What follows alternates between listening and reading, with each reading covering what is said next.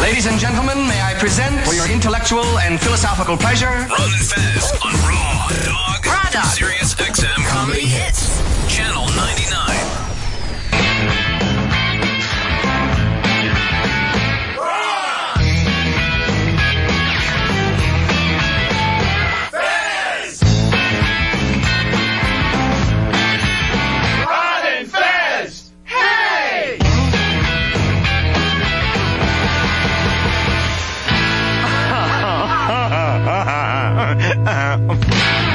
Such a night. Oh, it's yesterday.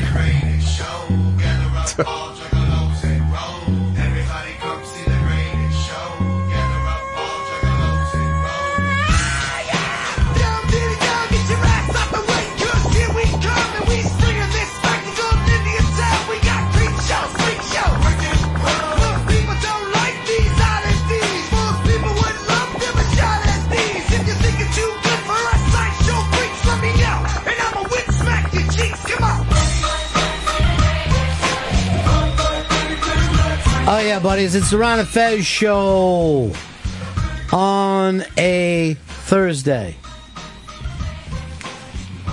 866 Ron Zero Fez 866 Ron Zero Fez. Thursday means a couple things are coming up. Tito's closing out the Tito's summer, and today we're going to have a very special Tito's segment on finding your way in life. Um, and two, Thursday always means one thing, and that's the halls. Now, when we uh, left off our little, it's kind of an intern showmance, I think, is going on right now. Shelby, try to follow your producer's lead and pull the fucking music down. You got it? How come you don't make eye contact with them? They're waving at you. Let's help Molly with something. Sorry about that. No, it is the Molly Show. Um, so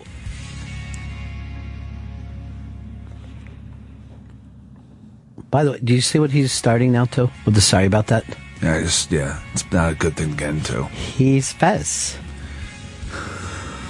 He's literally Fez at this point. How come you're not Fez yet? I'm me. Um, Oh God, that's an awful thought. Be me. That's what I always say. Be me. I got to be me. yeah. If I'm going to make the Atlanta Falcons, I got to be me. What a hopeless franchise. I don't know. I've been watching Hard Knocks. I think it's their year. They're going all the way. Um, so Thursday is the days for the halls. Now, for people who haven't seen this, Chris, why don't you give them just like the little Wikipedia backstory of what's going on? Well, this is the Instagram teen drama where two interns, Vito and Nerys, begin interning at SiriusXM, and they're really kind of like star-crossed lovers. Now, if I could also point this out, if you haven't followed, you could just jump in. Yeah. Nerys is really pretty. Vito is a gaffoon. And that's it. He wants to be with her, but how could he? He makes too many mistakes. More than anything, he wants to be with Nerys. Let's see if this week it happens for the two of them. It's starting to look that way. I know this starts off with Nerys is having a conversation with Molly, and Vito's looking around the corner, wondering if today's the day he makes this move.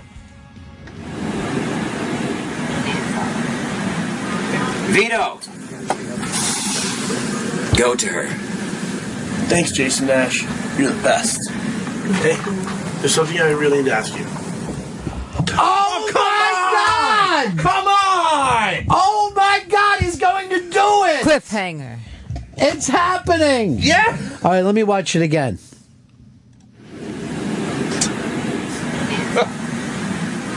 Vito! Go to her. Thanks, Jason Nash. You're the best. Hey, there's something I really need to ask you. Oh my God, I Why think is- he's going to do it! What's he gonna ask her? I I don't. think what he's is going he? to do it. This is on at Ron and Fez SXM on Instagram. Wow, this was this the first big mm, serious guest star we've had on the show? His first celebrity, major celebrity that's uh, appeared on the hall has made a cameo. How Wow. did Jason Nash get in the halls? Not only g- get in the national and, and thanks for playing your, your your role, but not only did he get on the halls, it seems like he's the spark to get these two going. He's like the, a guru or something. You know, he he's like the the pr- the catalyst.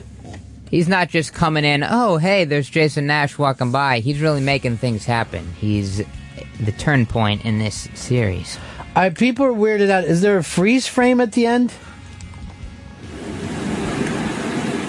There's a lot of comments about Molly's hand. Vito, Two. go to her. Thanks, Jason Nash. You're the best. Hey, there's something I really need to ask you. I think she was just shocked of Vito coming up to Nerys. All right, send Molly in. Molly, get in here. Um, is Jason Nash an intern in the halls?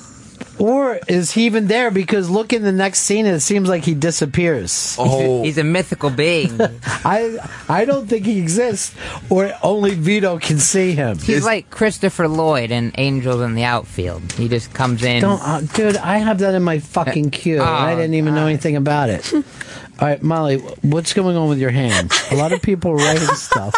I didn't even notice. What did you do? I didn't do anything. I just left it there because I like turned to look, and I don't know. My, you know, I talked Vito, talking about hands. go to her. Thanks, Jason Nash. You're the best. Hey, there's something I really need to ask you. creep hand you got going on, lady. You have a T Rex hand. It just T Rex down. I'm talking to Nerys. What was it like? And first of all, for you, Molly, to work with Jason Nash, to work with a guy who's had the number one film on iTunes. He's incredibly gracious. He makes all of the actors around him better. Really, he didn't make he, he didn't try to make you feel like shit because Because I I thought- am shit. because I thought that's what he would have done. That's what he does. he showed up here to attack me just to get in the halls. We all love him. we all love him. I thought he was the worst part of this uh, episode. He wanted to tag it with, hey, fuck Fez. And I said, I, ca- I can't put this in here. I can't what put was it this in like here." for you as a young director to direct somebody who said the number one f- film on iTunes? It was great. He he really gave me a pl- uh, like a play a playground to work with. it was amazing. Now, Molly, Such what a were you generous doing that was actor. distracting him from blasting the music at the start of the show when both Fez and Chris were jumping up and down trying to get his attention? I don't know. You weren't doing anything, right? He just threw you under the bus. That's what he does. What's that? And then he goes like, "Sorry about that. Yeah. Sorry about that. I should have done something different. Sorry about that." Well, either way, he has done an amazing job with this episode. It's on at Ron and Fez SXM on Instagram. It's an Instagram video. At Ron and Fez SXM. I think people fo- are focusing too much on the hand and not enough on I would the like to- plot. I, well, I would rather point out it looked like Jason Nash disappeared. that to me was the big thing. But these weird viewers are just going, "What's with her hand? Why does her hand freeze like that?" Tyler Durden. Vito, go to her. Thanks, Jason Nash. You're the best. Hey, there's something I really need to ask you. Yeah. Nash is gone. You know, Jim Norton, who's a fine actor, uh, always has a problem of what to do with his hands. He Really? asked every other actor, "What do you do with your hands?" And I always was like, "Why is he asking that?" And now I see he doesn't want to have a hook T Rex hand. I don't think. I don't think it looks that abnormal. Molly. Viewers, just go back and read this. The viewers are bringing up. Give me some of the comments. Vito, folks. go. Oh, Molly's right hand at the end dies. Molly is frozen in time. How did Shelves execute a freeze frame only on Molly's hand? Jesus, come on. Oh, and then there's something very inappropriate. What? Nice tits. All right. I said it was inappropriate. He's talking Delete. about Vito. All right. Oh, that's okay then. oh, her. Now, Vito, to me, this is a step up episode for Vito because I was starting to think, well, he's just a pushover. He doesn't deserve her. But the way he goes through that, like he's breaking through the line of an NFL game, about to make a sack, any girl would be frightened to see this rumbling towards her as she's in a peas and carrots conversation with someone. Just all right. Now, when we go back to like the thing, Yeah. watch their peas and carrots conversation where they're not really saying anything at all, just Right. mumbling peas and carrots back and forth. Watch them.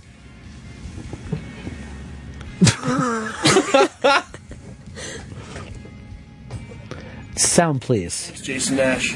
You're the Look at the best. peas and carrots. There's something I really know.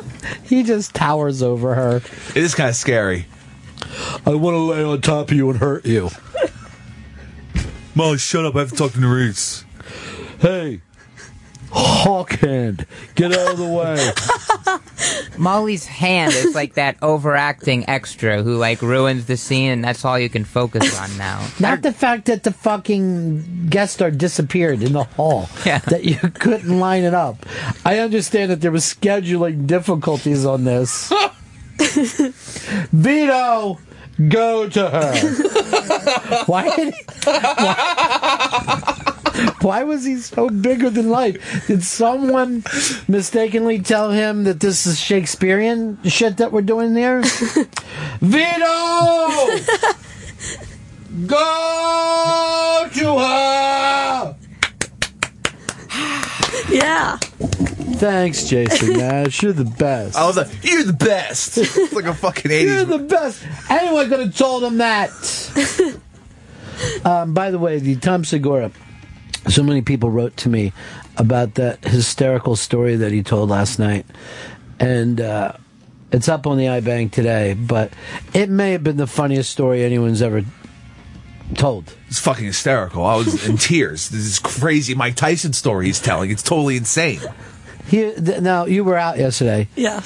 Tom Segura, the f- fucking hysterical comedian, he calls us, tells us that both Mike Tyson and Shelby came to his Pittsburgh show, but only one stopped up to say hi. Shelby sees himself as if he is bigger than the former champion of the world. You like being a piece of garbage? Shelby? Which one's a pi- why is he a piece of garbage? Shelby. Just the opposite. He thinks he's above. He thinks everyone else is a piece of garbage. How are you not following the story? But I'm saying he's the piece of garbage for thinking that. yes, that's what doesn't make sense about your logic. you know what your big problem is? What's that? Wearing that fucking hat every day.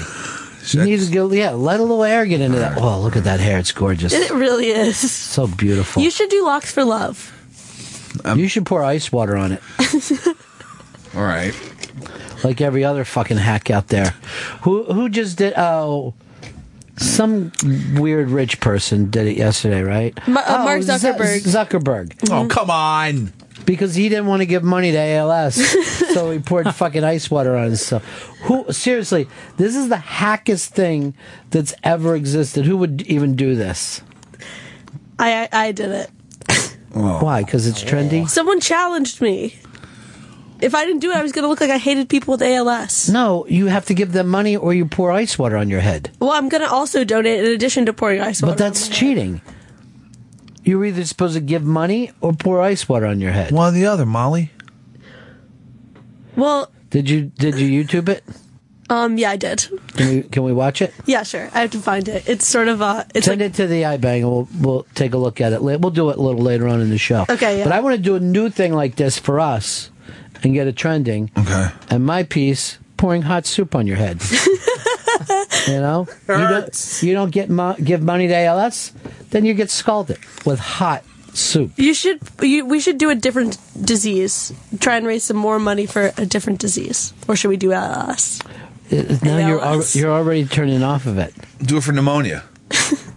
why don't we do it for this depression so many people are like you know this opens up an eye for all of us about robin williams with depression i'm like uh, it's not the first person i know ever to kill himself pretty sure i understand depression why does everybody act like now we know depression is bad I didn't realize, Oh, didn't realize before this that I could Yeah. hurt people.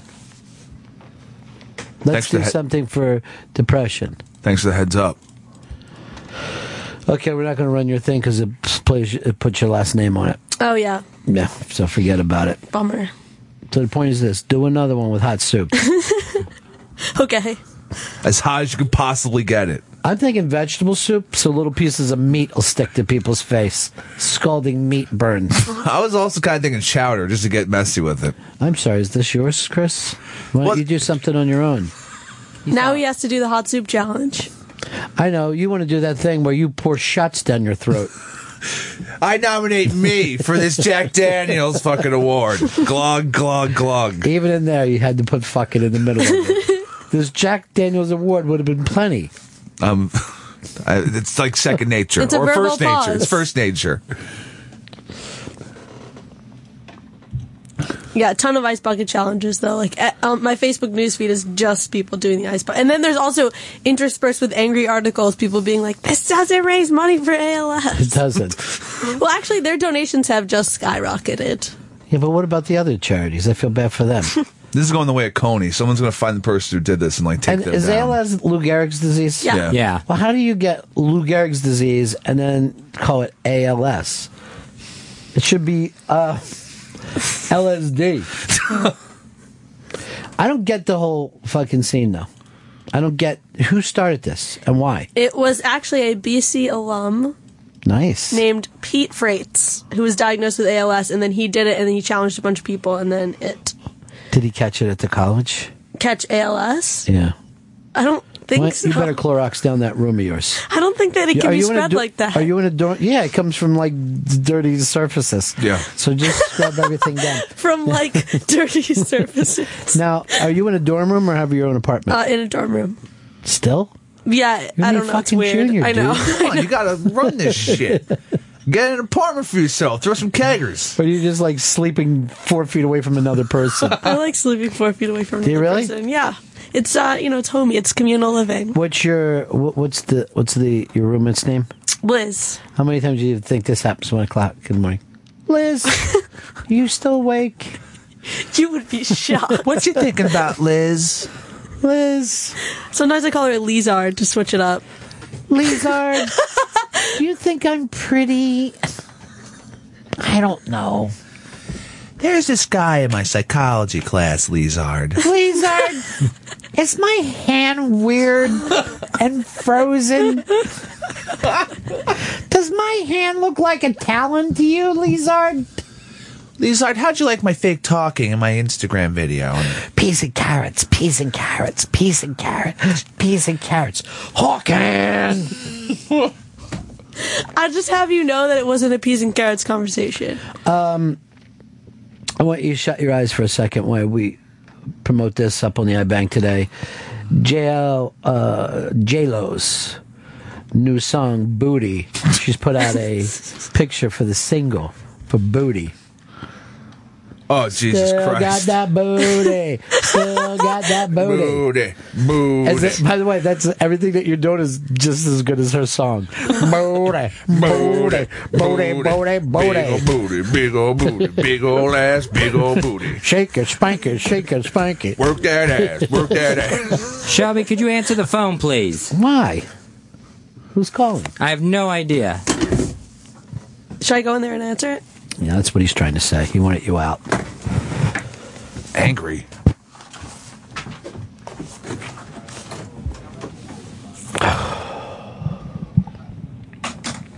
Sorry, we were just having fun with her. So this ass, you still got it, right? Yeah, that's um I think it's unbelievable. define ass. I think she could win the Miss Bum Bum contest in Brazil, which I won on fucking TV, by the way. There has to be like a feed of it at least from like some Brazilian weird pirate television. I mean, I don't know if they have television stations in Brazil. I'm gonna guess they don't. Who was on the phone? Shelbs. I answered it and they hung up. All that to stop my break. We were doing the booty song. It was great. Booty, booty, big old ass and booty. Work that ass. All right, so there's a picture of her ass, and I'm going to say I don't. I don't have anything bad to say about this. People, I think it's exceptional. see, people were questioning, even myself. I was wondering, does she still got it? Now, can I just ask you one more thing? Because I was going to go for it and then I stopped it. Yeah. Is there possible photoshopping to that ass? I'm it, looking at any photo today. You have to ask that question, Right. I'm gonna- just gonna guess no, though. I'm gonna say this is not because I bet she would n- real because these things get leaked sometimes. Yeah. and if she got caught doctoring her own ass, she never hear the fucking end of it. Now, um, yeah, that is true. Now, this is, song is unbelievable, and this picture of Bodie is unbelievable. But where do you hear the follow up? Pussy. It's fucking amazing. Pop that pussy. popping it, popping it, popping it. Left to the left, left to the right, pussy. pussy. labia, labia. Hope the remix will be clit. All right. What- what'd I dude, say? You fucking get blunt instead of. I didn't mean to say that.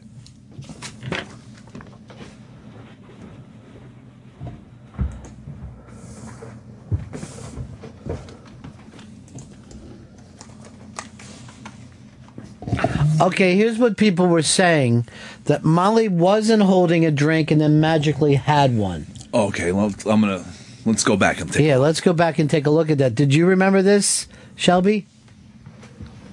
I know she had an iced coffee at some point. Uh, there was some moving around.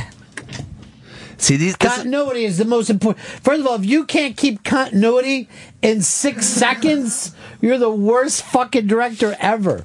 Let's see this. Vito! Go to her. Thanks, Jason Nash. You're the best. Hey, oh I God, really need to ask you. Yeah, there was no drink in the first like two six shots. of them. seconds, and you couldn't keep continuity. Six fucking seconds. Come on, bro. She got thirsty really quick.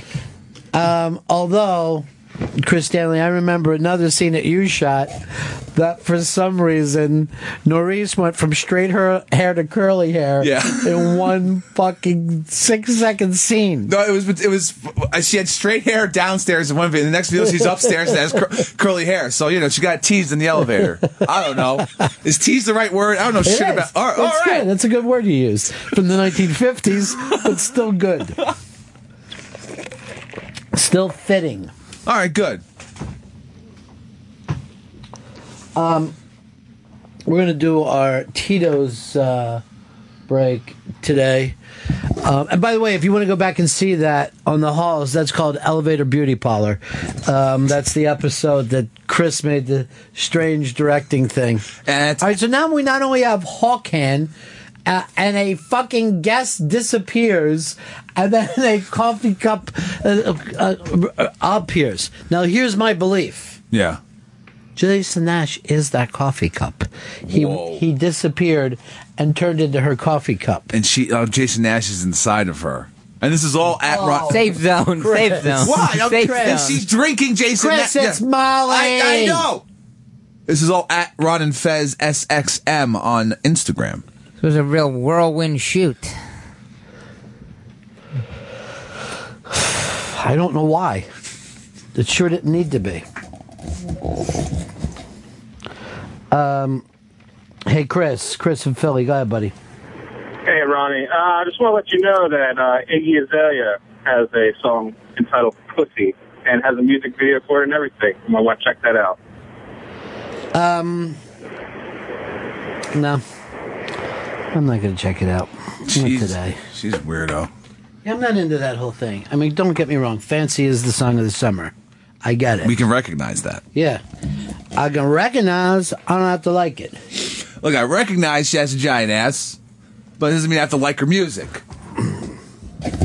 I would not even be able to hear that music because my face would be right in my J Lo ass. Huge. I'd be like, go ahead and sing if you want to. I will not be hearing it. Bring that down, would you please? Thanks. So I don't have to hear it. Please, no Iggy. Only Iggy plays here is Iggy Pop. I'm the passenger. he has a lot of stu- uh, things that start with I. It's all just first person with Iggy. He's yeah, he's about himself. It's fine. Sure. Why wouldn't it be mu- fine? Um, I think we got a break here. We're going to do Tito's uh, today. And no one else, including you, knows about this, Chris. I don't know about it at all. But it's going to be a very special Tito's today. I like special Tito's. Why? It's the first one. How would you know whether you liked it or not? Well, you know- I'm glad that you're agreeable. Uh huh. But you don't know what. Why are you writing stuff down? Just writing you a note. Shelby has big lips and no nuts. Mm-hmm. How is that pertinent? What we're talking about? Oh, I write him all sorts of shit about you during the show. Don't worry about it, all right? This one you just chose to read out loud. Shelby, will you get that phone? Shelby, the phone's ringing off the hook. Get Molly in there. Did you uh, put Jason Nash in that just to piss off Fez? I did. Thank you. Thank you. Partly that, and he's an immense talent. He would really bring it to the. He is an amazing talent in that. It was fantastic. Uh, Jason, you're on the Run of Fez show. What's going on, guys? Yeah. So, uh, what would be a Saturday for Fez? Mikey D or Jason Nash? They'll both bury Fez, let's face it.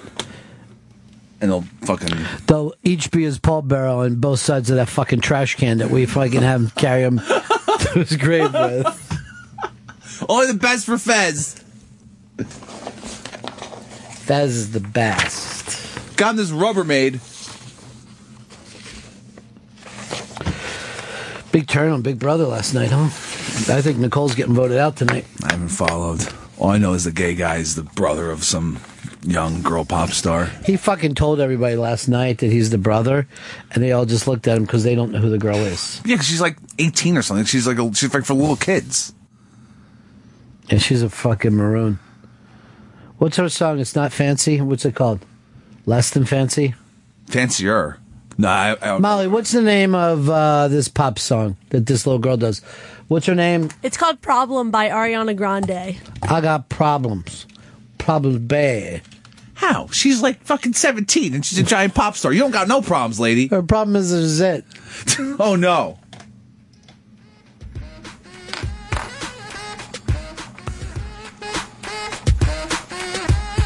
Is this fancy? Which one's this? This is Fancy Problems. No, seriously, which one is it? This is Problem, but it actually has Iggy Azalea on it. She's on every track this summer. Oh, she's like this year's version of Happy. I guess Whatever, it's like the fucking Happy guy's name is Smokey Bear. no, it's uh, Pharrell. Pharrell. Will Ferrell. I didn't even know that dude was 41. What? Yeah, I didn't know. I thought he was like fucking 30 or something. I know. It don't crack, bro. It don't crack. Great It skin on looks him. good, man. a tiny little body. Makes the hat look even bigger. I know.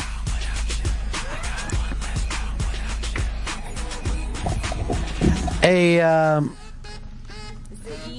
here's Johnny. You're on the Run of Fez show. Hey guys. Hey Chris. You have this Ariana Grande, 19 one day, 18, 17, 16. all the She's same thing. 21. What? She's She doesn't 21. look 21. And you guys should Google her singing at the White House this year. Like Patti LaBelle was there, Aretha Franklin. She sang a Whitney Houston song. I couldn't believe what came out of her mouth. This Come. little girl. Nasty, bro. So just to let you know, she's 21. All right, thanks. All right, guys. All right, Chris, I don't need all the bad info from you. I- if I'm going to track the song of the summer, I know that's what the song in the summer is. This problem song out. This girl just looks incredibly young. That's all. what's the it's, song of the summer to you? it's fancy. Fancy. Just that's it. Molly, you agree with the fancy? I found a new song of the summer. I think it's um it's called Loyal by Chris Brown. It's got a lot of swear words in it, but I, I heard it last night and I think this is this is gonna be the, the song of the summer. It's too late to come popping in with a new song of the summer. You, yeah, you can't have it. It's, it's the middle of August. One or two? I'm gonna guess two. Jeez, it's gonna take a while. All right, someone just wrote to me. Where's this Tom Segura story at? at? The Interrobang has put it up. Under what title, Chris? Do you have the title for me? Tom Segura Uh, it's met- on the front page on the top. Right at the front, right at the top, right on the front page. Tom Segura met Mike Tyson, and it's the greatest story ever. I actually uh, was telling two people about this, and I'm like, I'm not going to be able to tell it properly, and I did a really poor job of telling the story because I had only heard it once, and they were rolling on the fucking floor. and then I, had, I'm in my mind, I'm like, why does Mike Tyson bring such joy to people? People love him, man. People do love him. Like it's like some weird energy he brings in, and people just are s- like they're like mystified by him. They're interested in him. They just want to hang out with Mike Tyson. And you would have thought, in terms of like the admiration of American uh, public, uh, that he would have blown it by now. Yeah, he he assaulted another man in a ring by biting his ear, and then got a face tattoo. No, you're not even bringing up the rape, dude. Oh, he's way over that. He's way past that. Um, Bill Jersey, you're on the Run of Fez show. A big ass card over 29 minute pop my money. Old school, buddy. Hooah! Oh, hell yeah, big guy. Hey, Ronnie B, I I can't stand that fucking Ariana Grande, whoever the hell she is. I don't even know her songs I can't stand. I can't stand her brother Frankie on Big Brother. Jesus Christ, that guy's a pain in the cock. Who do you like on Big Brother? I gotta go with my man Derek. Derek's running the show. He's a puppet master. Can I just tell you something about Derek? He's Yeah. overplayed himself. He's the cop. He's overplayed himself. The person who's going to win the show, I believe. That chick with the tattoos? It, no, Cody, the guy who's done nothing but be attractive. Oh, He- yeah. He's going to get to the end. Has he 'cause won anything? As they no, doesn't win shit. Hangs around with other people, barely talks, rubs girls' backs, uh, has an eight pack. He's going to win because as they start to pick each other off, he's just going to glide in. Hey, he's just sliding under the radar because no one's gonna see him as a and threat. then he's going to get up there, and everyone's going to go, you know what? I don't hate Cody. He never lied to me. That's didn't do true. shit. Actually, I never had a conversation with him in two months. Yeah, I didn't even know he was here. My fucking, my favorite thing would be Cody and Victoria at the end. Who the hell is that Victoria chick? I don't even know who the hell she is. Uh, you know, she's just a Jewish American princess from down in Miami, just hanging out this summer, having no idea. Like, she doesn't even know that she's like vote offs. What do you mean? She's seen the show before? Who's getting voted off? Why? Why can't we all just stay here? She's a How's my fucking. man Fezzi's neck doing? Oh, God, he's doing so good now. Uh, has he got the neck brace off yet? No, still rocking it. Oh, dude, this is gonna go on for years now. Jesus Christ. L- Just like the shirt. Just like the shirt. Fucking Peace. Ah, Fezzi, what are I, you gonna will- do? I will admit this, and maybe I'll talk about this later on in the show, but Jason Nash actually has me in thinking a lot about the stuff that he laid on me. He, he about me and Fest. No one else ever, you know, brings that stuff up to me, except for Jason Nash. He's an open guy. Why can't you be an open guy? Why can't I have some fucking trust in you, Chris? You can trust me. Why don't you do anything like that? Why could Jason Nash come in here, turn all of our fucking problems back to us, and then we can look at them and try to fix? Uh, maybe because he's just coming in as a li- as a guy who loved the show listener. Yeah. Yeah. Why don't you love the show? I do love the show. You never listened before you start working here? Of course I did. Then why can't you Jason Nash for me? I have to find the J. I should have to find the Jason Nash inside me. Yeah. And I hope it's the actual Jason Nash. Oh, I hope he doesn't want to fuck me. no, Oh, Jesus, he's really fucking hitting it. Well, maybe it just doesn't feel good enough that you can go. You know? Chris is fuck. This isn't so great. Why did I want to do this? I guess for you know raping. All right, we got to Tito's today. What else we got to jump into? Oh, we got a big announcement to make Real big. about the replay. Yes, the replay. The replay that we were promised by Johnny Mack, that Tim couldn't deliver, that Gil wouldn't deliver. we will have an announcement on that today. Giant. Today. Today. Today. And then I guess that means that you don't have to use this thing over here. You can go use the other one. Yeah. Nice. All right. We will make that announcement today. And, uh, uh, I'll, what's that, No, Chris? no, no, nothing. That was nothing. That was just my arm moving. You're doing peas and carrots at me? They all have T Rex hands. T Rex hands are fun. You should just fucking when you hit the freeze frame, just start playing Bang a Gong right there. I would love that. Um, I got a break first. We'll be back with a very special Tito's. It's the Ron and Fez show. Ron and Fez on Raw Dog Comedy Hits, Channel 99.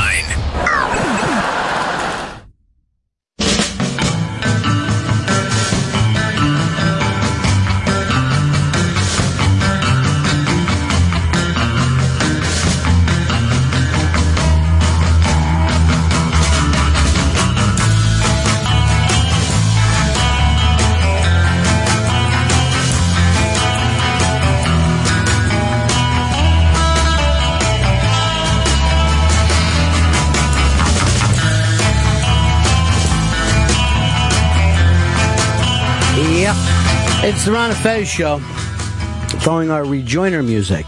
Uh, today's Thursday, and that's Tito's Day, and that's the day that we normally open things up and talk to the audience. And there's our big Tito sounder.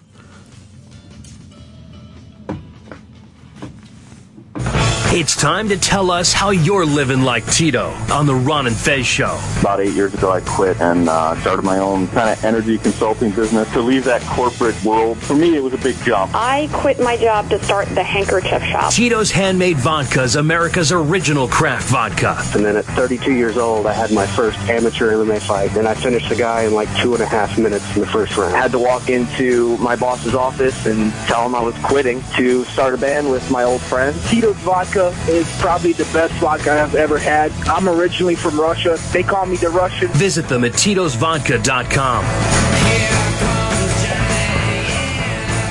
But we thought we'd do something different today than just talk to the listeners. Because we have uh our own person at our own Tito's Crossroad. Molly Bean going to college. Yes. And struggling with, I guess, your major, your direction, and then your head got clouded by this shitty thing that I like to call radio. well, what happened was I was on a one path, Yeah. and then it was intercepted, but um, like i in a in a way that I never e- ever expected. You never thought that you would like radio. No, I well, I didn't even really, I didn't even okay. n- No offense, realize that like that there was this whole like you know that there's so many different careers that you could make in radio. I thought that you know there was like. I, I just didn't. I never even really thought about it. Well, first of all, let me just say I'm offended because I think everyone should think about radio every day. I Now, didn't. I know you're at a crossroads. Right. Yeah. Because you shared a paper I did. with me. I wrote a paper, shared it with Ron. Yeah, you don't have to do the details. but I forgot, and Chris Stanley, you were in college, right? Yeah, I was. I forgot how stressful and confusing it is for young kids when they think, what am I going to do? Where am I going to go? What will I do?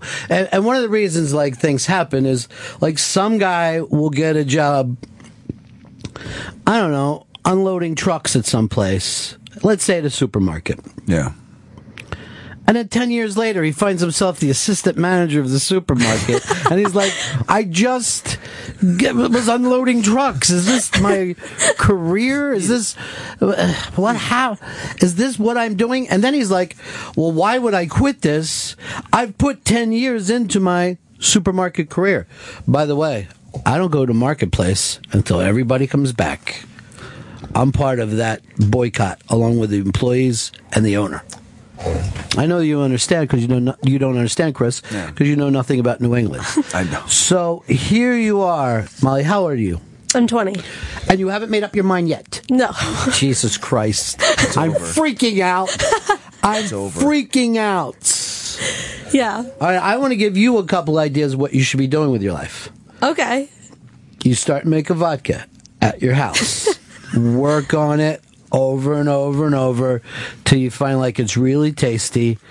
Then you take it out, share it with some friends. Okay. Get that word of mouth out. It's risky though. Yeah, go through the incredible amount of paperwork with the government that it takes just to sell something. By the way, that's something I, I, I definitely want to talk to Tito sometime and like figure out how come people who like grow tomatoes just can't sell tomatoes without there being all this problem. Doesn't make any sense. It's really hard to be in business in this country. Um, so, Molly, we want to figure out what you want to do, what direction you want to go into. And there's Chris Stanley, and I'll tell you this. He screwed around in college. Yeah. Uh, came in here again, just like yourself, on a uh, internship. And look at him now. He's still sitting there wondering why he has two podcasts Yeah. and he's on this show. Yeah. And he doesn't even know why. But I see this more as a happy interception, like a, kind of like a happy accident. People say that when they're fucking up. I know. No, no, I, no, no. let me just say this. I remember when I would do a speedball and I would think to myself, this is fucking great. Coke and heroin, I feel so good. Why would I go to work? So just because something feels fun and good doesn't mean it isn't going to lead to your total destruction. Okay. I never thought about it like that. I don't know whether. Here's my thing.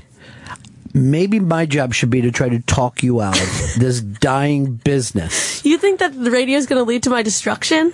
And I- I've seen it happen with a lot of people. Most of the dead people I know worked in radio, and they had a lot of fun, and then they died. Is, isn't you know everyone's going to die one day? Yeah, but you don't want to do that in your 30s. Okay. Okay? That's true. You want a nice, long life, find a good Catholic boy who raises your children Catholic, Well- or Baptize them. proper. Yeah. I mean, we'll see about that part. you don't want to Jew up your babies. Save him so we've got to figure out what is your. First of all, you were going for a psychology degree, right? I was. Let me just say this fantastic idea.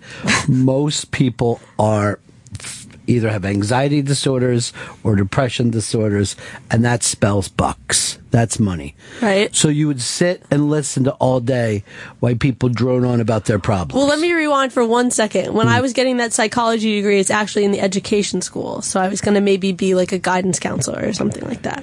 Fantastic. Steady work, summer's off, you get to be drunk at work. Uh, No one's going to know. What's a kid going to know that you're drunk? well, there was that Oklahoma teacher that just got in trouble for showing up drunk to school. Yeah.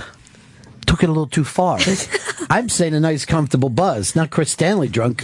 Not blacked out. Just, yeah. All right, so you were going to be a guidance counselor, right? Yeah. hmm I went into the education school. I was I hadn't uh, applied psych major. Yeah, a great thing about that is that you tell little kids to keep going to school. I think I could do that job without any training. I could sit in that office and I'd be like this Mr. Smith, are you in here again?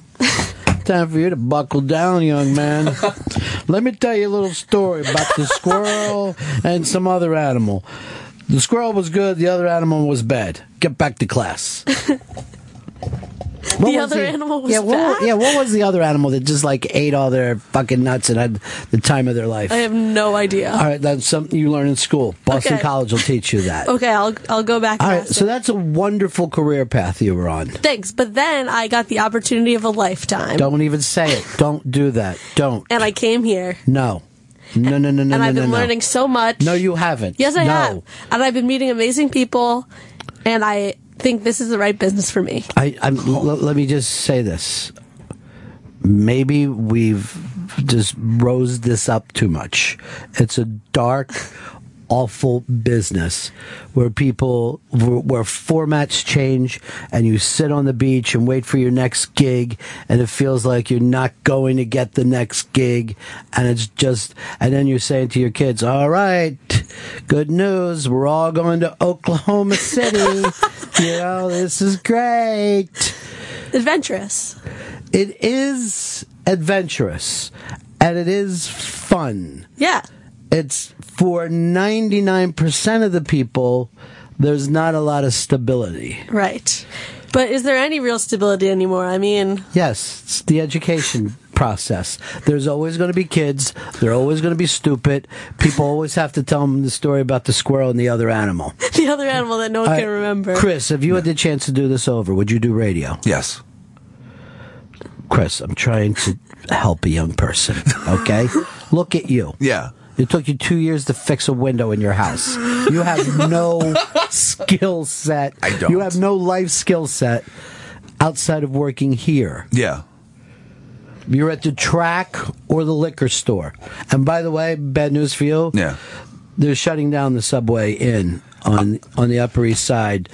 Perhaps the greatest dive bar of all time. Uh, from the outside and the inside, it is just a it's, it is like dive bar. You think dive bar? It's a Subway Inn right on 59th Street and Lexington Avenue. Yeah. it was. It's an amazing, and the people inside it are all nuts. 70 years it's been there and bogart used to get drunk there it's a place that you could go in the middle of the day and then it's as dark as midnight it's amazing i've never been to a meeting that somebody hasn't brought up sub th- that subway fucking uh in uh could you get right out of the subway and head into it literally it looks like it got put together by a movie company and it's real You don't think it's real it's looking at it. like Yeah. that's obviously some s- corporate chain's idea of it, but it is it is a gen. It was one of the greatest dive bars. The the guy from uh, Bar Rescue, what's his name? John Taffer. he would walk in there and say, "Don't touch a thing," and then he would drink until he passed out. and they're closing it because obviously that property breaks my heart. Is worth so much money. It's, yeah, it's cross street from Bloomingdale's. Okay, so that's that could be your future if you follow Chris Stanley's advice. He's living his dream. Molly's having her Tito's moment. Tito's handmade vodka distilled six times from 100% corn and is naturally gluten free. Visit Tito'sVodka.com. Handcrafted to be savored responsibly. Distilled and bottled by Fifth Generation Incorporated, Austin, Texas. 40% alcohol by volume. I mean, yeah, uh, it's it's unstable. It uh, it Do has you want this future? very high highs and very low lows, but I think it's uh You're not dropping out of college though, right? no Okay, you're going to finish college. right. Okay. But still with the same degree? Yes, Okay. That's better because there's nothing more worthless than a communications degree. Zero. Yeah. They, they should just abolish it from colleges. Right. No one's learning any practical skills in their communications class at their liberal arts college. Well, here's the other thing about radio, too. Because technology is changing so fast, no one knows. And, you know, just the last couple of years with podcasting, satellite radio, everything about terrestrial radio is really suspect right now. Right. And of course, podcasting and satellite, th- there's not enough there to know whether they're going to be around for, you know, 40 years themselves. yeah, yeah. This is all true. It's uh, I don't know. I don't want to. Well, you really think I shouldn't pursue this?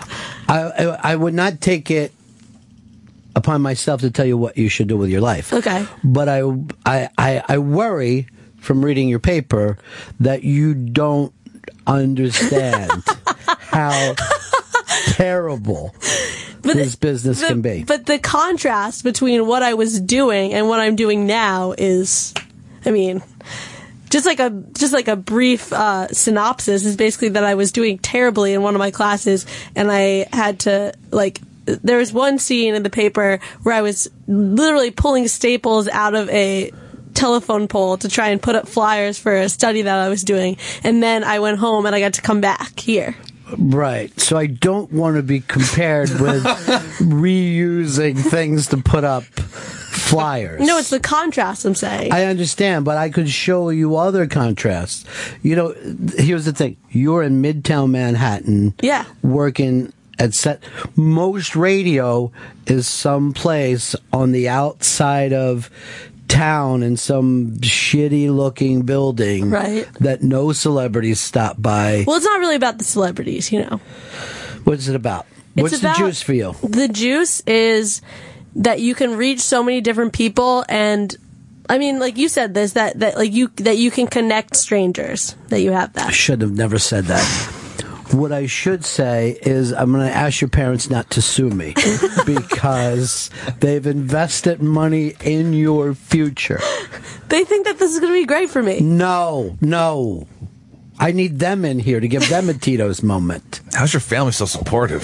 They're very supportive. What's that like? It's great. Because my old man said to me the other day, You sure this is for you? Doesn't seem like it. BP's hiring. Nice. Listen, I figure I've got like a solid 10 years to spend trying to make it in radio and then, you know, and then we'll see. If you know, and who knows what's going to happen. Like, you know, maybe again I'll Me, I know what's going to happen. A honey. decade's a long time. Heartbreak. I think you're just being pessimistic. Oh yeah. Yeah.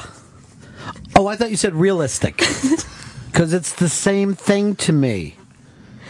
Well, Then you're 30 and you're smoking Russian cigarettes. I won't. Drink. Look at this. Look, there's no English on this cigarette pack. You know these things taste Oh, terrible, Molly. Okay, I'm try- You're mourning a fucking hole in the wall bar. Where just so you hope you get a fucking a shot a buyback. Hopefully after you fucking get pounded drunk there. All right, I'm 31 years old, Molly. Look at me. Whoa, hold on. You're only 31. that is horrifying. Yeah, what, what's that supposed to mean? Because you look 60. and, a, and a rough 60. I shaved. Check it out. oh, really? Is that it? Is that what those bandages are? what did you shave with? A butter knife or a can opener? I don't have a steady hand. All right, we got to help you. You make one of these columns, right? Debit, credit, okay? What's good, what's bad. What's good about radio? Nothing. what's bad about radio? Everything. Now let's move on to your other major. What is it? Okay, my major is applied psychology and human development, and my minor is management and leadership. Well, you are a great leader. Thanks.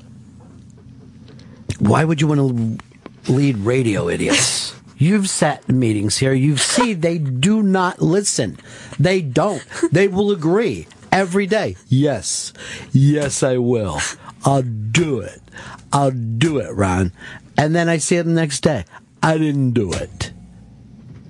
I'll do it tomorrow. That's what your life is going to be about. Well,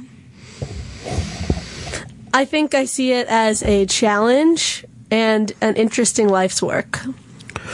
I feel. Here's my only problem with this. If you were uh, some kid off the street and you walked up to me and you just said this, I would laugh and say, go for it. but I don't want to feel like I'm any reason at all why you made this decision. This internship is the best thing that has ever happened to me. I don't like that It's thought. true. I don't like that thought. Look at where I am right now. I feel like I'm at the center of the universe. the universe is an amazingly big place. Yeah. And it's n- there's never any microphones there most of the time. most of the places you go, it's void, This actually. thing that you're looking at, this microphone, is like a crack pipe that people just start to like. Oh, this feels good, and then they stay here, and then th- the rest of the day they're like, I'm going to get back to a microphone soon. Later. Somebody will say something to you on the street, and you're like, "Hold it, hold it for on the air. I don't want to talk about it now because this is life, so it doesn't matter." This is. I want you to be careful with your decision. Okay, I'm going to be careful, but you know, you got to follow your dreams. No, don't follow your dreams. That's the worst advice that he would ever had. Be practical. Yeah. Joseph Campbell said, follow your bliss. And I believed him. Yeah. I believed him. And now look, he's dead. See how it goes, Molly? Yeah. And I wish what it- he should have said is follow your dad's advice and go get some civil service thing and just go work at a cubicle someday. I don't want to work in a cubicle. Yeah, you would love it in there. It's nice and cozy and warm. Yeah, you do have your own space. Yeah. decorate and then you get to put like little funny comic strips up, and sometimes there's a birthday and you get cake. Yeah. Everyone comes in for cake. what is this, sheet cake? Love Molly. Why do people buy cakes at a supermarket? They love it. Seriously. Because last minute, It's, uh, it's the worst thing. No one even enjoys it. Oh, I forgot there was his birthday day. Let's go to the supermarket. Look, there's an oil boom in Nebraska. There's a lot of work out there. I'm not going out to Nebraska. I just feel that we did the wrong. Particularly after I read your paper, I was thinking to myself, "Oh, this is so sweet," and then f- then a thing of doom comes over me, and I think, "Oh my God." What did I do to this very bright, exceptional young woman? No, I was on the straight and narrow, and then I got into more creative and and um, interesting and like more fulfilling area of work. Right. Creativity is death. Let me explain that to you over and over. Creativity is like a bad girlfriend that you feel like, oh, the sex is great. And then later you're sleeping and she pours kerosene all over the bed and lights it on fire. That's what being in a creative job is like. I want you to look over at a shell of a man wearing the same shirt and having a neck brace. Is that where you want? By the way, he's 32.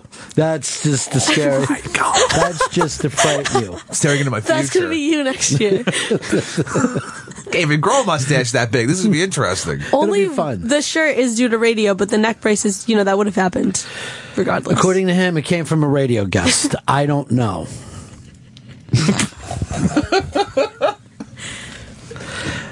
I don't think that you should try and dissuade me. I think that you guys have done me an amazing like service. Here's here's my problem though. W- We persuaded you without attempting to. Yeah, it it was like a sort of a show don't tell thing. Yeah. It was perfect. It was great. I was here and I knew that I was in the right place. I don't know what to say. Say, go for it, Molly. You rule. We're not your parents. I'm Yeah. sorry. I mean, yeah, sure. And I, I, I know I've said to my kids, "You are a good singer. You're a good draw. Look at that. I'm going to put that on. I'm going to put that up on the refrigerator. But I don't need. You're not going to be with me when I die, so I don't need to do stuff like that with you. I, I'm your parents. I'm sure would love you to have a nice, steady life." probably work in the school, marry the assistant principal. Every once in a while, the kids at school see you guys kiss, and they all go, "Hey!" yeah. And then you're like, I'm on the Christmas committee, so we got to start talking about it. You know, stuff like that is what real people do, human beings do. Right. Or I can come into work every day. I can talk about cool things. I can make people think about life and things that they didn't think about before. And I can entertain people. Okay, what's the name of the show? The Ron and Fez Show. Now look at him. Does he do any of those things that you just mentioned? Um, Believe me, he was a, a bright-eyed young man at one time. bushy tails. Same, saying the same things you are.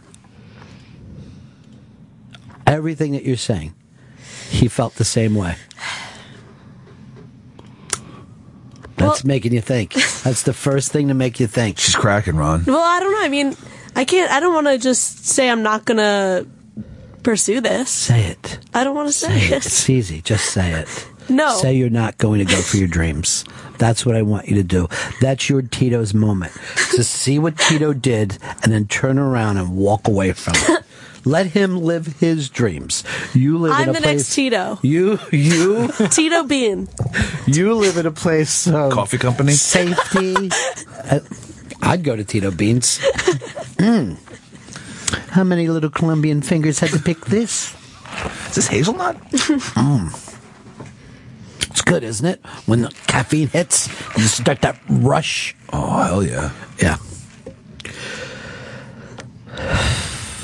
I want you to have a nice, safe, secure life. I'm gonna find it in radio.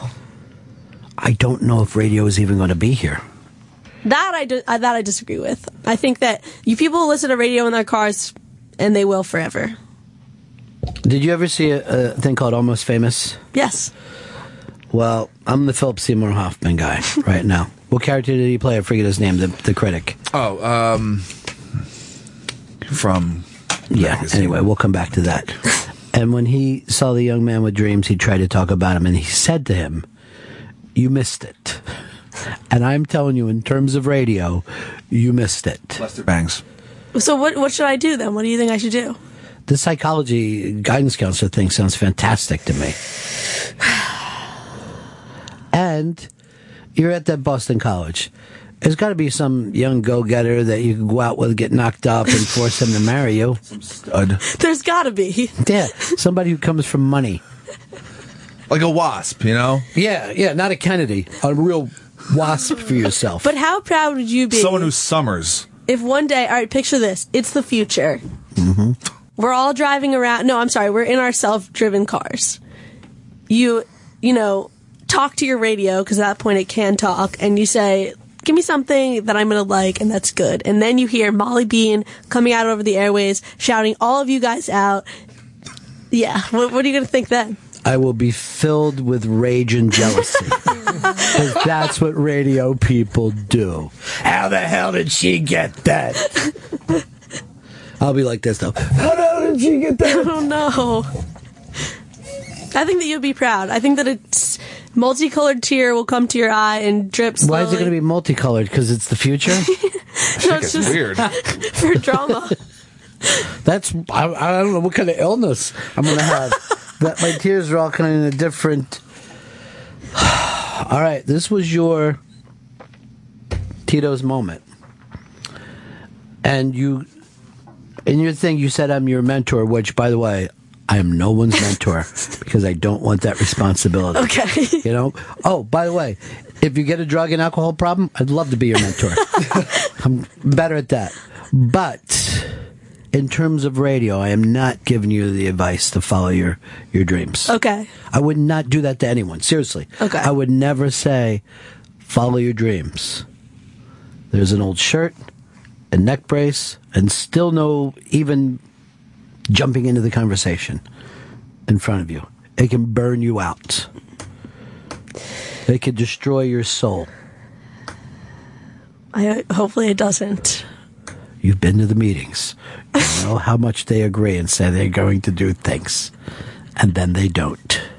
You know this. I can't believe how how gung ho you are about convincing me to, s- to stray from your line of work. Remember the other day when you said to, we were talking about, and it was after the show, and you said, "How many great shows have you done?" or something like that, and how Right. many did I tell you I've done? You said that you can't think of a single show where you There's never been a single day in the history of me doing this that I left and said, "I got it." That was the day. Never happened for me.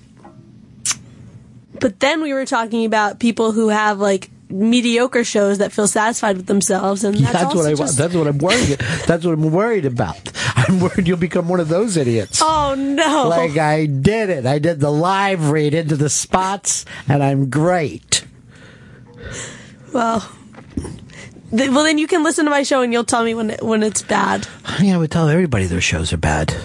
You're gonna. I- I'm just worried you're gonna end up in Camden, overnights in Camden. You, that's what you want? I mean, this is the best. I mean, how fun is this, right? That we're all sitting It around. is fun Yeah. now. Like I said before, it's really fun to smoke BCP. it is. But shit gets fucking bad. It gets bad. Like fucking like a top of a hat. Yeah, and that's what this. Uh, that's the comparison I'm making for you. I don't know. I don't think that I could turn away from it now that I, it's in similar similar to PCP. I'm guessing that now that I've gotten a taste, I feel like I can't. Yeah, it's always free the first time, honey. It's always free the first time. Is the comparison of radio to a drug like that accurate? Yes, it's 100% accurate. Let me just say this to you. When you hear the muse and the muse calls to you, ignore that bitch. That's what I'm trying to tell you. Ignore that bitch. Don't listen. This is your Tito's moment. Brought to you by Tito's Handmade Vodka, distilled six times from 100% corn, and it's naturally gluten free. Visit Tito'sVodka.com for recipes, songs, and more, handcrafted to be savored responsibly, distilled and bottled by Fifth Generation Incorporated, Austin, Texas, 40% alcohol by volume. Ron and Fez on Raw Dog. Raw Dog. Comedy hits. Channel 99.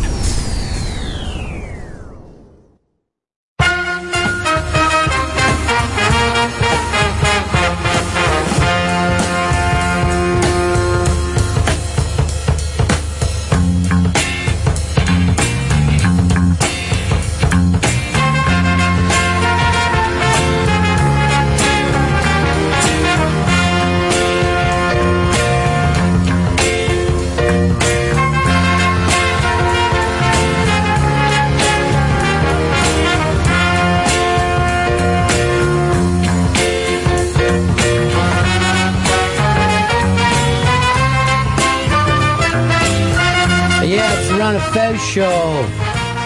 And son of a bitch, it's been forever since Jamie Lasso has been here. How you doing, Jamie? I'm doing great. Great to see you guys. You uh you were in Buffalo for so many years. Yeah, well, Rochester, just down Oh, the road. Rochester. Yeah, it's doing that, uh, doing the Brother Wee's morning show. How was that for you? It was a great experience. It turns out I'm the worst radio employee of all time. In what way? Just uh, I, ju- I, I, apparently, you know, when you do radio and you go, you come in, you're the comedian or something, and, Yeah. and, and you think you're going to come in and do jokes, and we're not used to working a lot of hours. Doing a lot of yeah, a lot of work, and so they would. Uh, I would try to, uh, you know, they they would try to get me to do a lot of production, which You I can't- wasn't that good at. Yeah, you can't do the production. And like, like I remember this one time, not to get too technical, but they asked me, they said, like, Jamie, we want you to put together a hundred clips of comedians so we can play them as bumps, you know, to come in before a comic or whatever.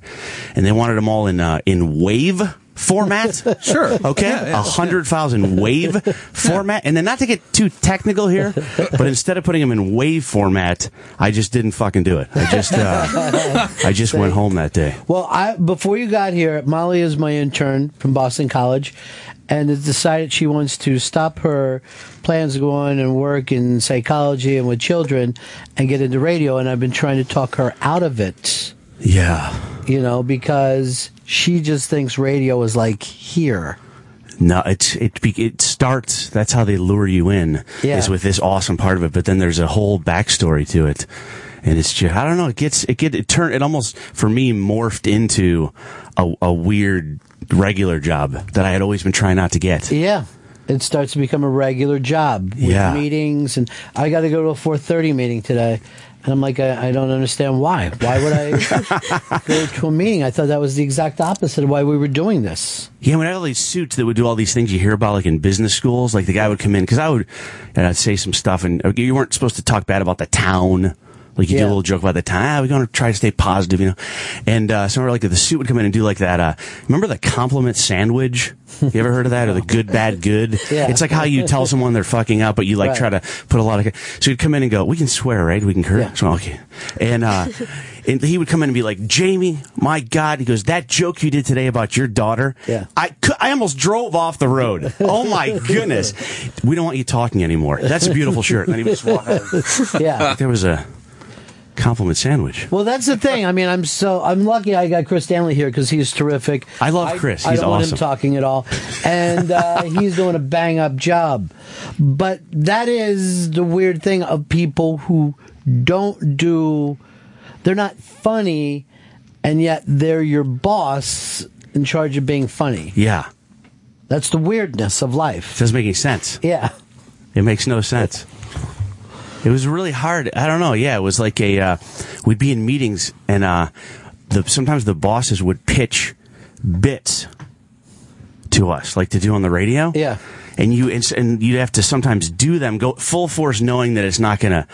Like it's not gonna work. I remember this one time. This one boss is like, uh, "I don't know if you guys watch uh, Sports Center." I'm like, "No, I don't know anything about sports." Like, okay, good. What we're gonna do is uh, th- you guys bring up topics, right? Like, and then you argue about it. Like, say global warming, and then Jamie, you say like, I believe in global warming. Then the other guy goes, "Come on, man!" And then he talks about global warming. Then you go like, "Come on, man!" I was just like, I think I don't. I can't work here anymore. I don't Good. know. I don't want to do the come on man Because bit. they could sell "Come On Man" as a fucking as a as a sales pitch. I always like when they would do this. Look, what do you think about doing the show out of a hot air balloon? and I go, and I always give them anytime they have. Uh, uh, a thing I always go, and then what for the next four hours? And what happens once we're up the four hours after the shows in a hot air balloon? How's that fucking entertaining? They always try to do those. We did the they did the uh, small town tour. Yeah. With us, where we go around and go to all these different towns where the audio quality isn't as good, and Right. nothing's happening around us, and just do a poor, do a bad show. So were you fired from the Brother We show or I'm going to be totally honest. Yeah, I got into a little bit of uh, A spat, um, not spat, more of a uh, physical fight. started drinking a lot. Okay. And so, uh, like about two, like ma- three years in, I st- I moved my family to Rochester. Yeah. To do radio, and then and I love Wheeze, man. We text all the time. Like it had, it had nothing to do with the show. This part of the show being in here, you know, like the fun part. It was. j- The suit, suits, I guess, you know, like the, the, the guys upstairs, we called them because they were right above us. And it was more like I just kind of got, uh, I, the show was getting so regimented and things I didn't really like about it that I just sort of started to see how much could I get away with and still be on the radio, you know? the Fez Watley thing? Yeah, kind of the Fez thing. yeah. but eve doing even more than that. And uh, I just I kind of got uh, I don't know. I would I would start to stay up till I think I stayed up pretty much every night at least till midnight. Some nights till one in the morning, like just drinking a bunch of wine, and would go in at four thirty in the morning. And so a lot of it's hazy, especially the Mm-hmm. end when I left. But it was uh, I was the worst. I would try. I would consider the day a failure if I wasn't walking out the door as the on-air light dimmed.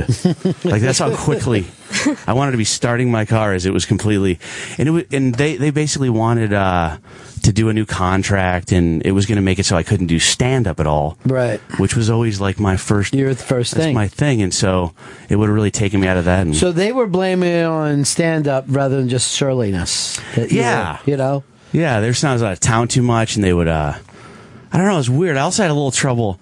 I th- I, th- I don't do like too many I don't too many too many famous people and stuff, but every once in a while I do something cool like comedy. Like I did this uh like I was telling you off the air about like hooking up with Rob Schneider and stuff like that, and I wrote some jokes for for the uh, Quentin Tarantino roast and and all this stuff, and I'd come on the air and uh, try to sort of talk about that experience because for me I haven't done like a ton of stuff that's like really exciting for me, and just no one no one wanted to they wanted me to just really be like the joke guy.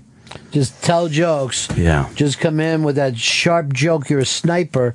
You're up high. Bing. Yeah. You just killed somebody with a joke. Now go back, hide back in the bushes again. Exactly, and then Yeah. stay till five cleaning bullets for others. oh my god! Um, so, uh, but I quit yikes. drinking out of it, which was like maybe the best thing that, uh, uh, maybe the thing I thank the most about the experience. Did you did you feel like drinking was a problem or just a symptom of your unhappiness? I think it was it was like uh on the verge of it before I took the job, and that made me stop. You know, there's sometimes Yeah. things that make you. I had to get up every morning, so I said, "Well, I have to go to bed early," and I kind of hung, did it for a while, a little boozing on the weekends, but then I kind of went back to, you know, because you know, being comedian, drinking is it's literally, it's part of the pay sometimes. I Yeah. know it's like shit money, but you get to drink whatever you want. Yeah. Oh wow, okay. I'm you know you're like, I'm drinking and you know I'm getting paid really well this week because I'm I'm you're drunk. You know, I'm drinking, making, which I always found it so weird in comedy that I never knew like till I started going out on the road that that people like bought you shots. You know, like you're doing your comedy act, and someone in the crowd is like, "I love this guy. These are hilarious jokes. Let me buy him something that will hamper his ability To do it, To yeah. do, it'd be like hitting a guitar player in the finger with a hammer. Like this is a great set. Like whack. Try to keep going. Well, you know the clubs always like it when you do a shot because you sell shots. Yes. When you put a shot up, people go like, "That's that's right, shot." Got. Oh yeah, they have those Like a here. whole commercial. They got shots here. They get shots. Well, look, we're gonna do shots. Let's do some more. And they'll be like this: Give me seven shots and send one to him, and then he'll know we're all doing shots. And the Oh, you guys bar's doing like- shots? I got my shot. The the bar is always like, this guy is fucking better than a good comedian. there were, you know, when when I had my comedy club, there were certain guys we brought back because we knew the liquor bill. Wow. There was one guy with a fucking guitar who was a terrible act. You know, he would just do shitty, you know, songs, sing-alongs, and that had fuck in them, and Yeah. but he would like, "Where's the shots?" And like, Everybody's like, yeah. And we're like, okay, let's just do the shots. And the waitress is always like, when are we bringing him back? When's, when's Skip coming back? Was that hard? I know you're a fan of good comedy. Was it Yeah. hard at that point when you might have even had friends that were hilarious, but maybe didn't not only sell the drinks, but sometimes the hilarious, hilarious guys don't get the response? Well, I um I th- it's a really good point because you're in both worlds there, and I always had partners, you know, and people. Uh, uh, we brought this up on the air. Some really great guys do terrible. They do terrible. Even a lot of people who are well known today and get s- shots on TV and they you know they do panel they come in and they're just kind of low energy and stuff blah blah blah and it's just not a club experience Yeah. it's awful to say people. "Ah, You're gonna have to check with the other guy about the booking.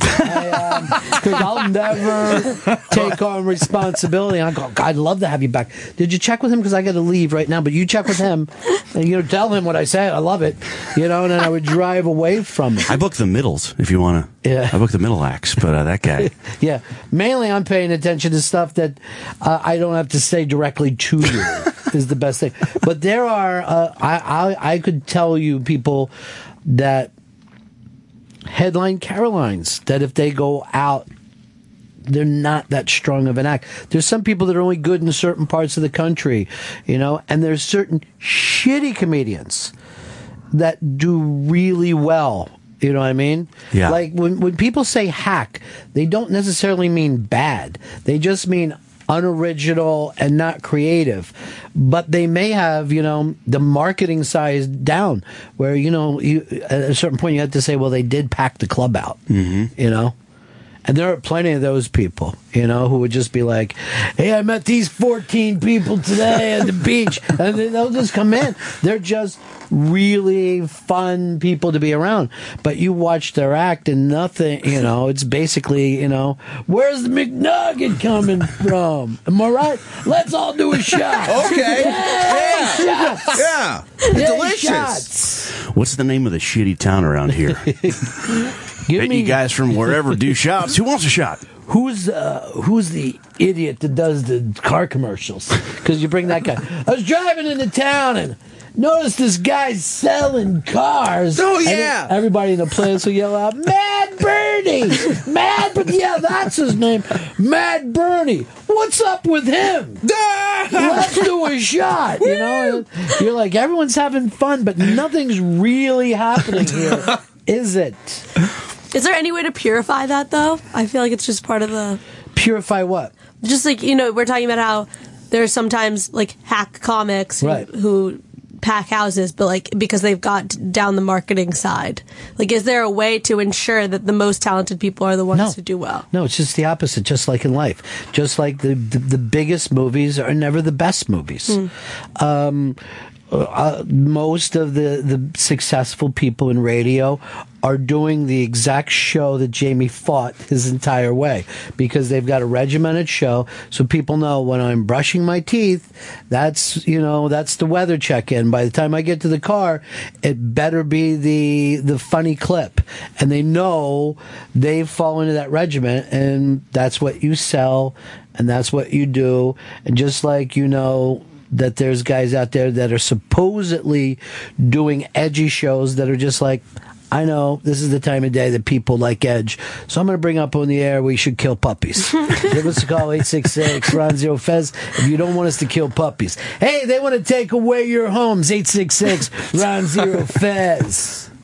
That's why it's when it's cool to see uh, a comedian that is that esoteric comedian that only gets ten percent of the crowds laughing when that guy's Yeah. on stage, but when his name is on the bill is on the outside of the club and people come to see him, Right. And he brings his fans together. That's why when it's so cool to see someone like that get some attention from whatever, from Yeah. TV or a special, and then when all those fans do come out, that's when it is perfect. Yeah, that's Like when it's that's when it's beautiful. great, but it's a very rare, it's a very rare thing. And by the way, then you got to have the club open the next night and the night after that. And you know that's when you're like, you know what? It's Monday. It's then, it's Brigham night. You, you got to bring. you want to do five minutes? You got to bring five friends. How's that? And then the whole thing is shit. Oh, Jamie Lisso's here with us. He's uh, going to be on TV tonight on Gotham Live TV. That's tonight at 10 p.m. Eastern on Access TV.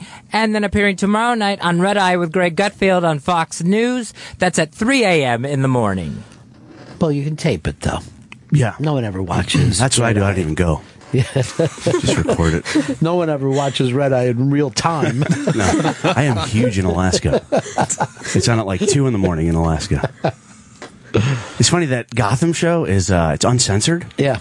And uh, my my wife's from Alaska, and she uh, her mom's visiting right now. Us, we live in Austin, Texas, and I I came I was leaving uh, yesterday, and I came in listening to her tell her mom that she should watch me on this on this Gotham show. And when her mom walked out of the room, I said like This is uncensored. Like this is our, my chance to do all these bits that could never be on TV. Like to do a few, and so I had to sit down and explain to her like I'm like, Are you sure you want your mom to listen to the I want to teach my daughter to give a hand job joke. Are you sure about this? Because I'm closing with that. But I guess it's going to be fine.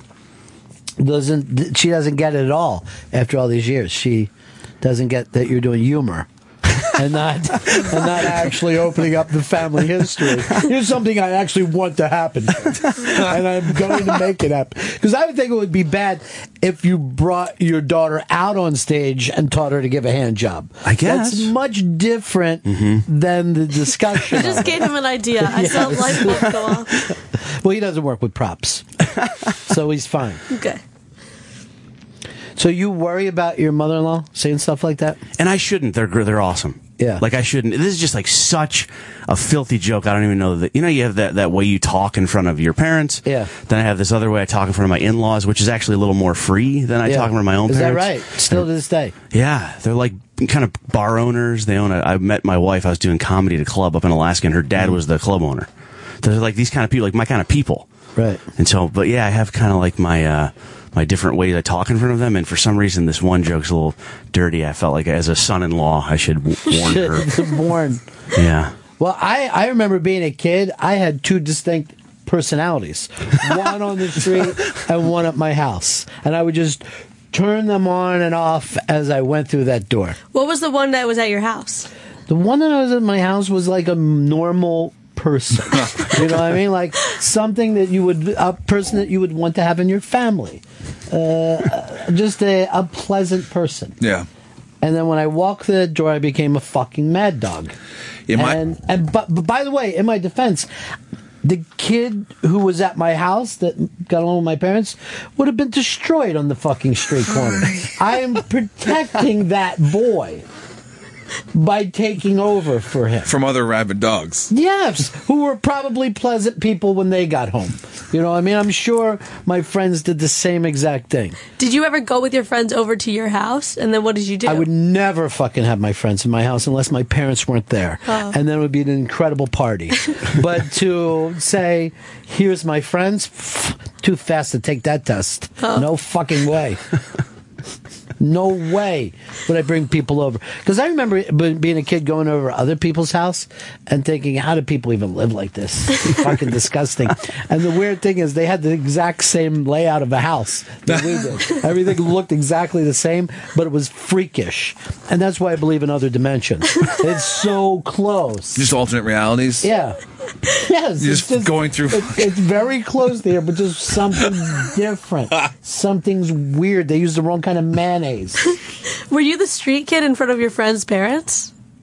No, I, I wouldn't. We did not do that type of thing. I, I didn't come from play date age. I Oh. came from kids go out, they act like the Lost Boys, and then they all go to their separate homes. Oh, I see. Yeah, we did not come over and like, uh, hi, Mrs. Wood, is Oh, I was- Chip here? Freaked out if I ran into a friend's parent that I, of a kid I got fucking Uh, messed here up was with. something even worse. You ever been at the mall with your parents and see someone you know? It was like the most. Oh. It was like your dick was on the outside. of your tongue. like, what is happening here? Just get away from me! I'm alone in this mall. They're gonna find out I'm not an orphan. I want everyone to think I live alone.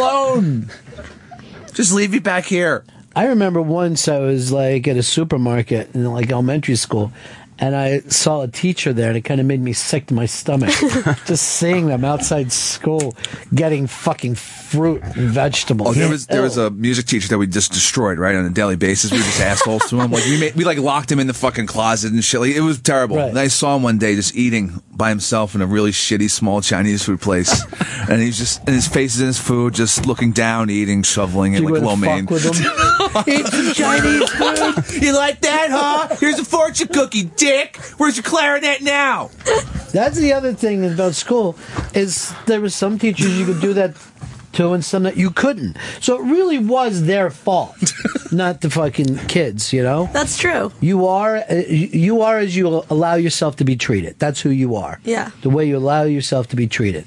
If someone says go stand on your head, you can't blame it. That fucking person. You can't say this is the reason why I'm standing on my head. You have to say I wanted to go stand on my head. They asked that's what I for it, allowed. to- yeah, that's what I allowed to happen. There's a meme of of the headlines, meme from the headlines, about a teacher in Oklahoma who showed up to school on the first day drunk and wearing no pants. Di- what was he teaching? Is that really the picture? This is that- her mugshot. Her name is Lori. Oh my Ann God! Hill. First of all, I didn't know it was a her.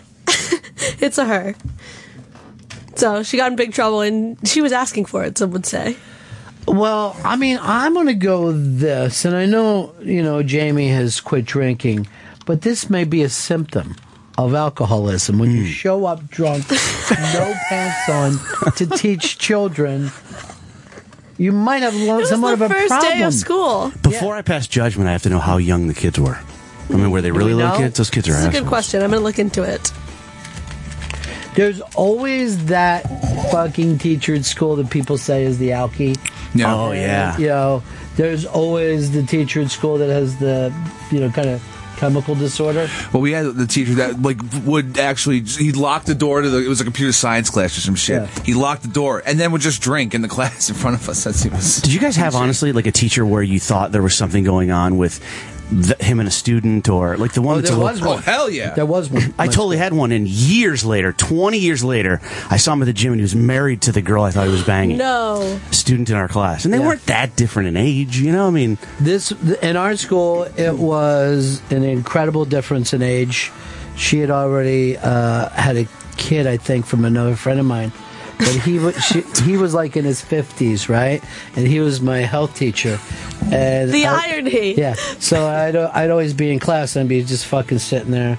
And he'd go, you know, he'd be like, any questions? I go like, yes, yeah. And I go, question. I go, suppose somebody like in their 50s is having sex with someone 16 or 17. Is he going to have the same kind of erection that somebody 16 or 17 would have? And he goes like this. You know that right now we're talking about the foot. I don't know why that would come up. I go, I'm just a fucking curious guy, just trying to work everything out, hoping I'm getting an A this semester, hoping that works out for me. Don't want to come in here all the time. When I do, I say shit like this. I just want to know we're all on the same team together. It's all happening. I got the answer of what she teaches. Yeah, what's up? She's a special ed instructor. Okay, then it doesn't matter. She's fine. What's the big deal? I can't believe there's a story about that even. No one has pants on in What's that. the big deal? Who even reported her? That's impossible. There was a teacher in our um, elementary school. We took we did there was like a unit about where we did dance in gym, and there was a girl a couple years younger than us, and the gym teacher told her, excuse my language, to shake that Brazilian ass. That's fucking fine. she, if she's going to be in the, if she's going to be in the bum bum contest. Inappropriate teachers. yeah, inappropriate teachers. Um. So, Chris, you had the inner city Yeah. thing, right? Yeah, yeah, yeah. And then just the, there was like a giant high school. It's like one of the biggest high schools in the city. So there were just a ridiculous amount of teachers, and there were I know that there were multiple teachers banging students, getting you know messed up, like on the job. It was it was just a cast of weirdos and characters in this New York City. I got high with fucking teachers before, and I used to sometimes see teachers at the bar and shit too. Really? You know, yeah. a lot of times they would come in, and um, you know, you'd be shooting pones because you could get fucking served in these bars, and they would come in and you're just shooting pone and you go like this, "Hello, Mister Black." you would just turn around and walk out. It was fucking they. Well, see, I had the teachers that were kind of schooled in the 1960s. Oh. So they were like, hey, look, man, it's not like the old days. We want you guys to express yourselves. So we started throwing fucking desks out the window. you know, like they they went too far. You know, they Yeah. went from the- we got beat by nuns, and then other fucking hippies were like, "Hey, man, you know, this is your environment too." This is snap. Yeah. Fucking go nuts. There's there was a teacher, another teacher who dumped a kid's desk out a window one time. It was really messy, and she got pissed, and then she dumped. Do you know how fucking quick I would turn over desks if I was a teacher? I'd be putting my thumbs in eyes. I would just be fucking bat. If I had one kid who talked like me, I'd beat him till he was dead. Light a fire and lock the door. Just fucking Yeah, take well, them all I out. brought 'em all out. now who's talking, fuckers? Also, apparently, she was found in a classroom without any students. An administrator walked in on her. This This special ed woman. lady. Yeah, I thought it was your old lady. No. you thought it was my. What, what was she doing? Ju- What was she doing in that class? I, I don't know. She was just drunk with no pants on. This is her, Mm. the the you know the special ed teacher. But there were no kids in the class that she was in. I think she was pretty confused. Or I- maybe they all left. I don't know.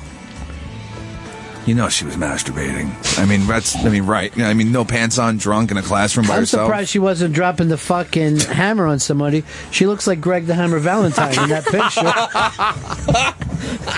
picture. that looks like Ms. Valentine. I remember though th- with the special ed, we used to have these kids in my elementary school and one part of it that were like seriously m- had m- you know physical and mental problems like you go by there and people would be just like banging on the some of them were like older and shit you know and uh we were in sixth grade and we were saying to our teacher and we're like every time we turn around they're taking those guys either to the zoo or the museum this is bullshit so he fucking starts screaming at us right he shuts the door he starts screaming you're animals you sit and act like their lives are better than you they can't feed themselves they can't do this most of them are not going to live past 35 and you have the gall and you have nothing but your health and your parents and you sit and you complain and because they got to go and i was like this but still but field trips. there was nothing like no amount of common sense or sensitivity could ever even come into me at all They're going to the zoo. Mm, yeah, I mean, every time I turn around, they're off to the fucking zoo. They're coming back with balloons. You know, it's fucking. Their faces are painted. Come on. Yeah, everything's great for them. What are we doing? Reading shit. Boo. We need to get out of here every once in a while. Can't fucking breathe in this place. I remember, like in first grade, just sitting there and I had my fucking hands like in my head, and I was like, "Will this woman ever shut up?" It's just fucking constant with her. We're just gonna sit. I I, I remember thinking. There's 30 other people here. I'm sure somebody has something else to bring up. But no, you're fucking rambling on about history and presidents and capitals. Give it a fucking rest, please. Every day I come in here and you got more fucking shit. You think you know more than everyone. Run out of material, lady? Give us a chance. You ever seen a cartoon you would like to discuss? Something people care about. Been in the movies lately? They don't fucking, you know, oh god, I'm I'm in there all day long trying to make a fucking B. Remember how hard it was like when you were like Oh, in first grade? I have no idea how I learned it. Like, I, if someone had to teach me how to write a language now, it'd be over. I'd say, screw it, I'll be illiterate. I, there's no way. How, how are they able to do it? I remember the first time that I realized that you could turn the piece of paper in order to cut, like, you know, because I had tr- been trying to cut, like, whatever shape it was just by turning my hand and, like, trying to cut it from upside down and stuff like that. And the teacher just came along and showed me, and it was like, wow. I had the opposite experience of you. were like, this is a breakthrough. Yeah. Okay, there's another way. I remember like when you would have a workbook and they would have that little perforated edge. Yeah. Yeah, yeah. Mine would always. and they would go, why are you handing this in as a book? Take the time. And they would sit and show me. And the next day. I couldn't even tear the fucking paper. How's the work going to be any good at all? Why are they going to the zoo? There they are with their giant heads, off to a fantastic life. Even appreciating that? No, that's right? the fucking I mean, thing. doesn't That's really help what annoys them. me. You could have left them in the parking lot; it would have been just as good. For me, on the other hand, I love seeing animals. Love to fucking go to the Philadelphia Zoo today. They might not have even took him to the zoo. They just have balloons and stuff in the car. Hope you guys had a good time at the zoo. Fucking bus drivers just smoking a joint, sitting out front. Uh, I got another hour to kill with these fucking waterheads. I don't know where to go. He's just running around picking up his dry cleaning and shit. I would, I, I, I would not last a day as a teacher. I wouldn't be able to last a day. As soon as I heard one of those fucking kids start up, No, but maybe you know the first day would be really rough, and then they'd all come in and listen to you or something. no, it doesn't fucking happen. I had a teacher in third grade where, like, it- the first day she was really mean to us, and then for the rest of the year we were like all friends. But we remember that first day, so we, we like behaved. But at the end of the year, she was like, "I want you guys to tell all the kids younger than you how mean I am and like how much you hate me and stuff like that, so that they would come in and like be afraid of her." She was a genius. What what what year were you in? Third grade. Okay. What? In the first day of third grade, she was just in your face, like it was going to be the worst. Yes, she year was really. ever. I remember there was a kid uh, who wrote his name Tyler L instead of his actual last name, and she's like, "Is your last name L? it's just L. Write your full name. You're in third grade." And we were all like, "Oh my god!" This, uh, I had a kid that had the, uh, that was a buddy of mine. He was in fifth grade when I was in sixth grade, and he had this teacher, a woman teacher, that he was so terrified of that he would throw up at the fucking bus stop. Holy he would Be like, we would see him fucking coming to the bus stop, and he looked like dead man walking, like every day. And then he would just fucking feel like I can't go in there. I'm so fucking sick. And then one day he just uh, he comes down and he's smiling and he's all happy. Everyone's like, "What's up with you?" And he goes, "My mom got a call last night. Mrs. Sinclair is dead." and we were all like fucking smacking him on the back. You did it! You got See, her! dude, good things happen to good people. Probably shouldn't have used her whole name, but that was Whatever. actually it. How many Mrs. Sinclairs could there possibly be? yeah, probably everybody had a Mrs. Sinclair, right? Yeah, yeah, for sure. Oh, Jimmy man. Lisso's here with us. He's going to be on TV tonight on Gotham Live TV at 10 p.m. Eastern on Access Television. And Jamie's also appearing on Red Eye with Greg Gutfield tomorrow night on Fox News. You can find him on Twitter at Jamie Lisso. Jamie, we've got a little announcement to make here today. All right.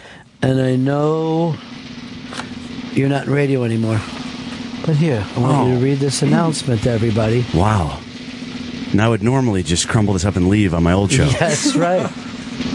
The Ron and Fez replay begins Monday, August 18th at 12 a.m. Eastern on Sirius XM Talk, Sirius 206 and XM 103. There it is.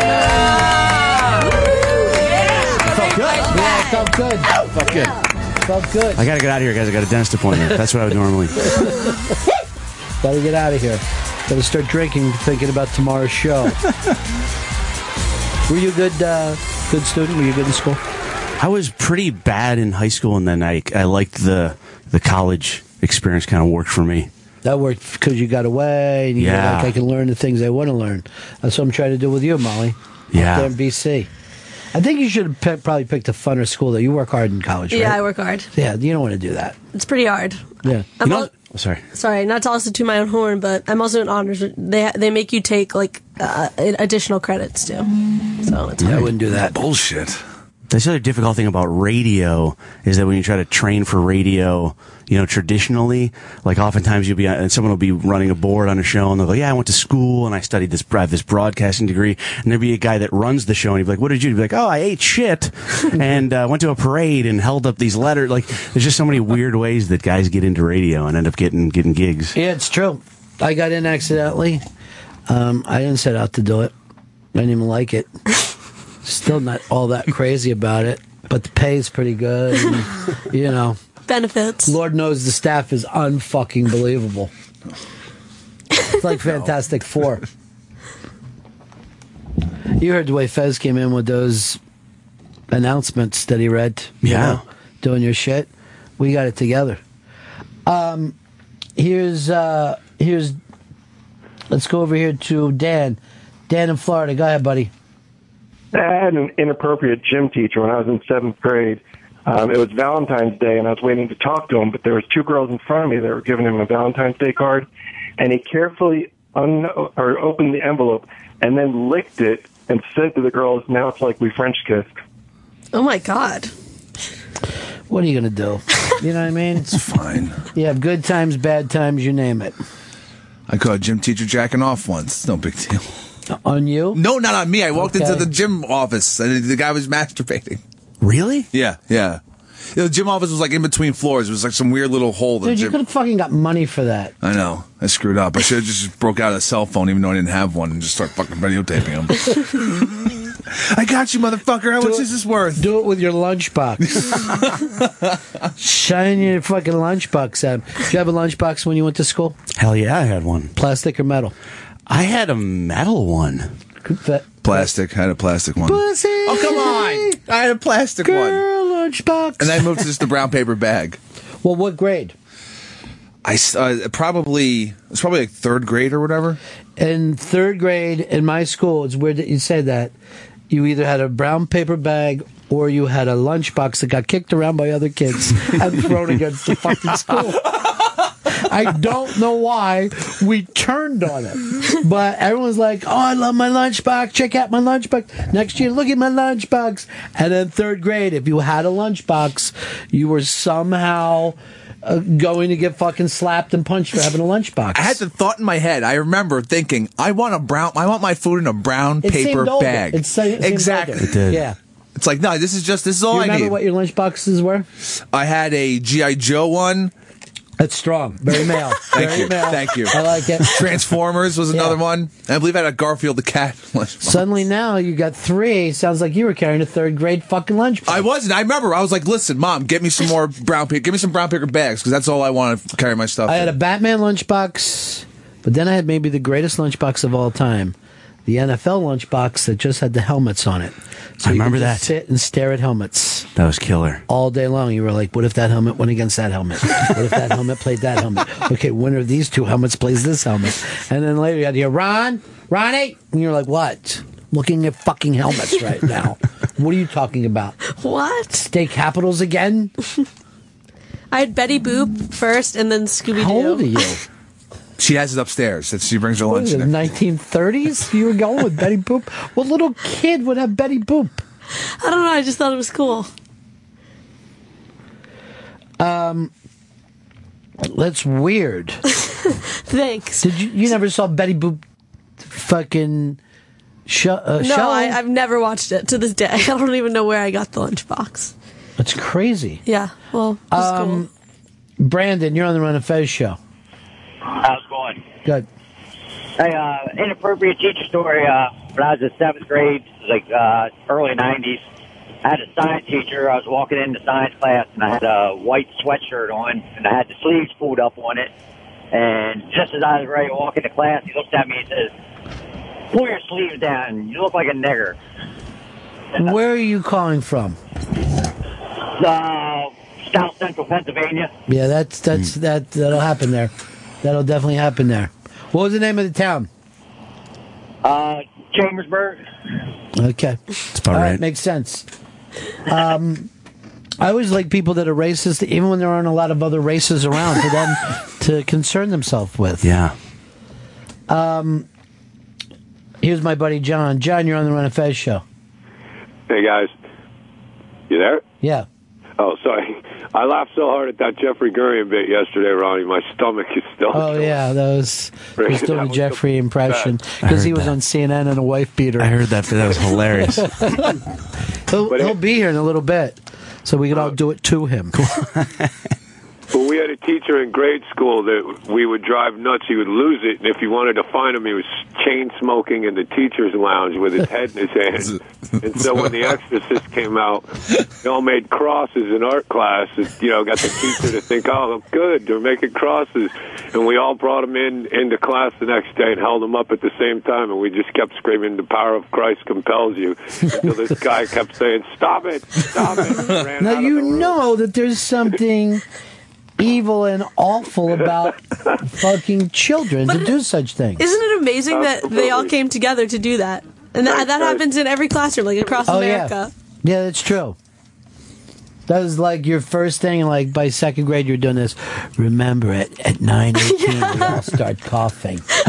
like you fucking invented it, you little hacks. We're gonna get him. I was in a French class where we had to take a test, and every single person in the class wrote saucisson, which means sausage, for every answer. So did everybody pass? Oh, no, no, we all got in huge trouble. shit. it's funny. Is this really the kid? Yes, it is. Where's his theme music then? Why won't we be all set up with it?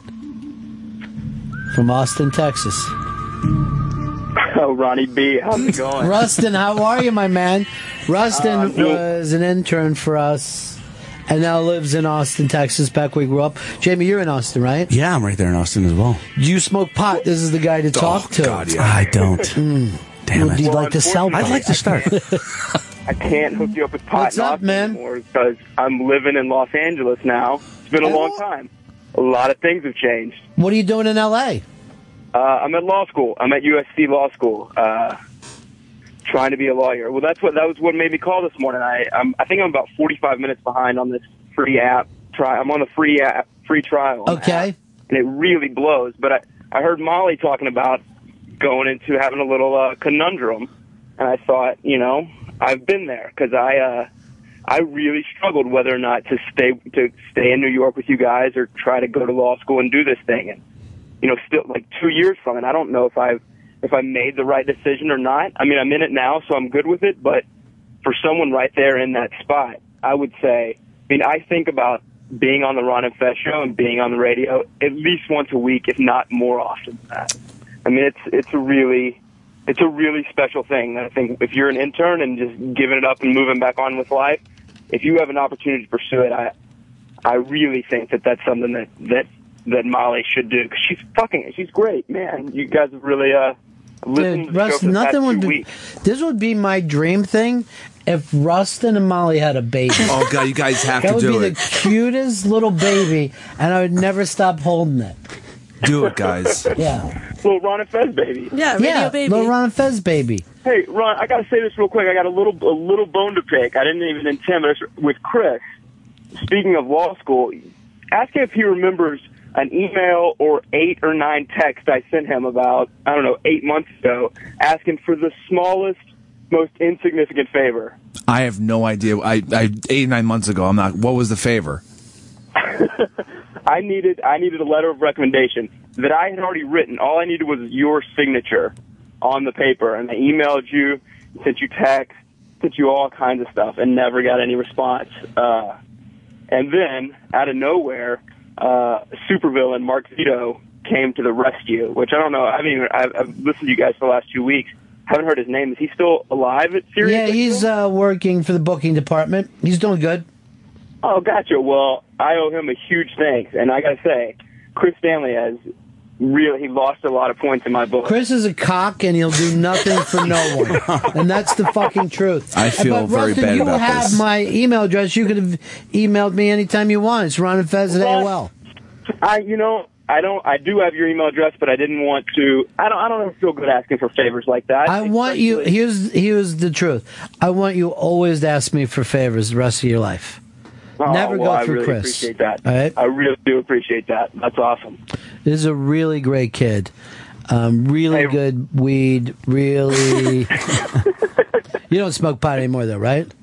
Well, I'm in law school, so officially, of course not. No, that's Okay. not good for your studies and stuff. But uh, it is legal here, so So it's U- USC law school you're going to? yes. Wow, Yeah. that sounds tough. Exciting, huh? Um, yeah, I guess so. Uh, I mean, it's not like Harvard or anything. It's still in Southern California, so I wouldn't, Yeah. it's not. My life is not Utah. All right, dude. Hey man, I've been listening. I can tell, like I said, I got this free trial on the XM app. The show, it's it's great. I'm glad to hear Fez is back and still kicking. It's really it's a great show, man. I love Well- listening to you guys. And let me also t- say that straight up to Compton, my friend. Okay. Right up, right out of Compton. There was a drive by like two days ago. Yeah. On the set. Fuck. That's like I live like less than five minutes from uh from Compton. Like I'm right in South Central LA. It's nuts, man. Well, it looks like Missouri is the scariest place to live right now. Uh, I watched God, them last night. Great show. What the fuck? That's so fucking awful, man. There was a great article that that uh, was just posted, I think, on um, not fucking Gawker, but the title of the article is "America's Not for Black People." I just read that this morning, man. It almost had me. That story is just awful. Okay, my brother. All right, brother. Hey, it was catching up with you, man. All right. Uh, Molly, good luck. Thanks. All right, see you guys. Peace. See you, buddy. All right, Molly, if you marry a lawyer, you can stay in radio. Okay. Actually, isn't everybody a lawyer now anyway? They said there's too many lawyers. That there's there's more lawyers in law school than Don't there tell are that to law- Oh, Rusty. He's got to know. I went to law school for uh, two weeks. Oh, Jesus. Yeah, back then you could uh, you could bail at two weeks with no penalty. You could you could. I remember I got a letter that said you're gonna owe us like if you go through with this shit. You're gonna owe us, and it was some astronomical amount of money. And I just remember like laying in my bed thinking, first of all, I'm not even good at this shit, and second of all, even if I do well, I'm gonna be down 300k. Yeah. If I go through this, so I think by just leaving now, I go up. I'm up at 300,000. Jimmy, do you stick with anything? Is there anything in your life? I don't think so. This might be me and not them.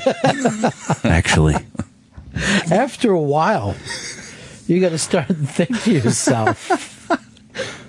your kids are like, is dad coming home? He's been gone for three months. the kids I used to have were. Yeah. Uh, no, they're still my kids. I love those guys. I saw Liz for a second and she disappeared. Um, what are you going for? Chris? Do- Is what? Are, what are the notes for? No, no, no. Jeffrey's here. Can you hang out for a while? Or are you gonna? Split? Yeah, definitely. All right. Um, Jeffrey Gurian is stopping by. You know him from Comedy Matters TV, and he always brings a special guest with him. We never know who it is. We never have any idea who's. Oh, should we break first? Yeah, let's break first. Why don't you just say break? You're handing me notes, and then you hand me the note like to bring the guest in, and then you start making the break fucking sound. Should have done that first. Okay. Yeah. I'm not a professional like Brother Weeze. I'm gonna fucking call you out on the air because I bet no one knows what goes on, Brother W- Weeze. Right? You know, he's pretty. Uh, he would do that.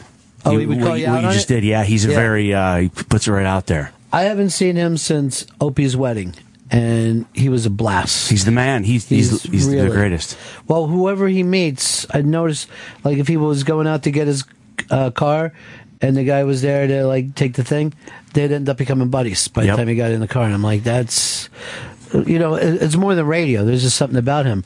But who did we send up to work with you guys? Lily, She had an awful time. she did. Yeah, She had a terrible time. I don't know what happened there. I honestly don't know. Yeah. Well, she doesn't talk to us anymore either, No. and she's a baker now. Come on. Yeah, she's a really fantastic baker. Wow. Yeah. Um, Earl sent me pictures of her baked goods. And I'm like, I'm so happy for her. For profit? Does she work at a at a place? yeah, she works at bakery? a place. Yeah, works at a bakery. You know how you know people are today. They're artesian. You know, people are artesian these days. She was always into uh, Bake cooking. things. Yeah, baking she things. loved bake things. She loved getting up early. Yeah, she would always say she liked that, and she liked putting things in plastic and like saving them. You know, Charging She loved for- adding yeast Mm-hmm. Yeah. to stuff. No one could figure it out. She gave it to some water. She, like we would say, could you take care of these jokes? And she said, I'm going to put a little yeast. in." and we're like, why? Well, they'll keep, they'll rise, and they'll keep I'm longer. gonna put them in the oven. Now that you mentioned the whole time we were working together, it seemed like she wished she was mixing something Yes, instead she of. did. Uh, I know the whole time you guys worked together, she wished she was anywhere else. I would get calls. I'm leaving, and I'm like, dude, it's your first job in radio. Stay, stay until you get another job. and she was great on the air. Yeah, I loved her. yeah. Everybody loves her. But um, and then we gave her to another show. After that, we got her hooked up with. The whatever girls. Yeah, and that- that well, it wasn't even the whatever It girls was just either. Yeah, it was just Jenny. Yeah, and then that didn't work out. Not for her. The show went away. You know, I not very helpful to people. You know, that's why Rustin is in law school. Now he can sleep tonight. Molly's well, he going was back to giving he gave me BC. some solid advice. You know, What was it? basically that that it, this is an amazing opportunity that I should stick with it. You know that first of all, you let me read your paper last night. Right. She sent me this paper that she wrote because none of my guys listened to me at all. And she goes, I just want you to see this thing that I wrote last year. And it was so kind and sweet and just wrong in every way about what she wanted to do in her life and what she thought radio was. I wanted to help her and correct it, but it was so sweet. And then for Rustin to say, "I think about being on that show at at least once a week," it's really sweet, you know. Mm-hmm. I don't think Molly should ever leave. I think you should stick with it. Thanks. Yeah. I, I, I'm gonna. I not only think that Molly should leave and do something else because for her own good. I think she should take the rest of these assholes with her. And I mean that from the bottom of my heart. What Mm-hmm. if she took them, dropped them off, and came back? That would be great. God. That would be great. And then you could fill up the bus properly. Because when you gave that thing, that it doesn't matter which way you're going if you're on the bus with the right people. And I said, Molly, I'm on the bus with the right people. And you sat there for what had to be a half an hour. Long What kind of time. question was that? Long time. It was a direct question. it was a very difficult moment. We break. We'll come back. Jeffrey Gehring and the mystery guest. I'm going to guess that it's Rich Little. Chris, who do you think it's going to be? I think that it's Norm McDonald. I'm going to change it to Billy Crystal. Melly, who do you think it's going to be? Mm, Tina Fey. Now, I'm worried that he will come in and say it's it's Jamie Lissow. And I'm like, I already have. Oh, What a disappointment. Shit, Jeff. Yeah, I already, he's already here. What are you doing for the Gotham? Just stand up or Yeah, it's a nine nine minutes of stand up. I think it's three, four guys and a host. who's the host? They always have a celebrity host. Uh, John Camp- Campanera. Oh, You know this nice. guy? Yeah. It's nice. Real funny guy. John Campy. Am I saying it wrong? Campanero. I don't know. I- Who knows? I think everyone's saying everything wrong. I'm sure I'll find out later that Molly's real name is Maury. I haven't fully read the email about the show. From tonight. Maury's Wigs. I don't think I look like a Maury. how long does that? Yeah, but you are Jewish. Now, how long? When does it air? The Gotham show It's on tonight. live. It is on live You're tonight. doing a live show from there. Yes. Holy shit! I think it's on okay. at 10 or something. I never knew that that show was live. Yeah, it's on the Mark Cuban station. Yeah, the Mark Cuban, anything goes, you know. Yeah. Shark, he, it's normally Shark Week with him. Every week is Shark Week. if you're Mark Cuban. Normally. I'll buy it. I won't buy it. You're out. I'll buy a piece of it, but less than you want it. You ever watch that show? I love that show. I, here's my problem. I love the show too. And then I tried some of the things that they bought, and I'm like, this isn't the best chocolate covered pretzel I've ever had. Crap. I had that happen with the uh, the chocolate chip cookie dough that Yeah. didn't need to be refrigerated. Yeah. that was the big invention. Yeah. this is shit. it's complete shit. I think Mark Cuban put put like five million dollars into it. Mark Cuban, he does that thing where he goes, uh, "I need an answer in one second. What? like he doesn't have anybody It's else my involved. Life. It's my I life. think Mark. about this. You guys Yeah. can discuss it for one second. One, oh my god, Uh, Mark Cuban and I bonded over this though because he came in and we talked about we both had end up at one point of our lives pitching something to Mel Karmazin, and it was you know harder than Shark Tank. wow! Well, he was in here. Who, Mark, Mark Cuban, Yeah. that's awesome. Was he a cool guy? yeah, I mean he fucking owns the Mavericks and he has jets. You know? I love that. I'm obsessed with Mark Cuban. I love Oh, Are Mark you Cuban. really? Yeah, I love him. He's actually, to be totally honest, he's the most regular guy of any really rich person that I ever met in my life. Wow. So if you would have liked Mark Cuban without money, you would like him now. And if you wouldn't have, because there's a lot of guys that, you know, he's kind of a competitive guy. They hate those kind of guys. You know what I mean? Mm-hmm. But you could tell, like, he wants the Mavericks to win and he's stunned when they don't. Just can't believe the fucking ref did something and they didn't win. Oh, it's the You know, best. So It's there are sports, it's people who are best. like, I don't like Mark Cuban. He's doing really well. All right, I got a break. Come back with Jeffrey Gurian, Ron Fest. Ron and Fez on Raw Dog. Raw Dog, Raw Dog Comedy Hits. Channel 99.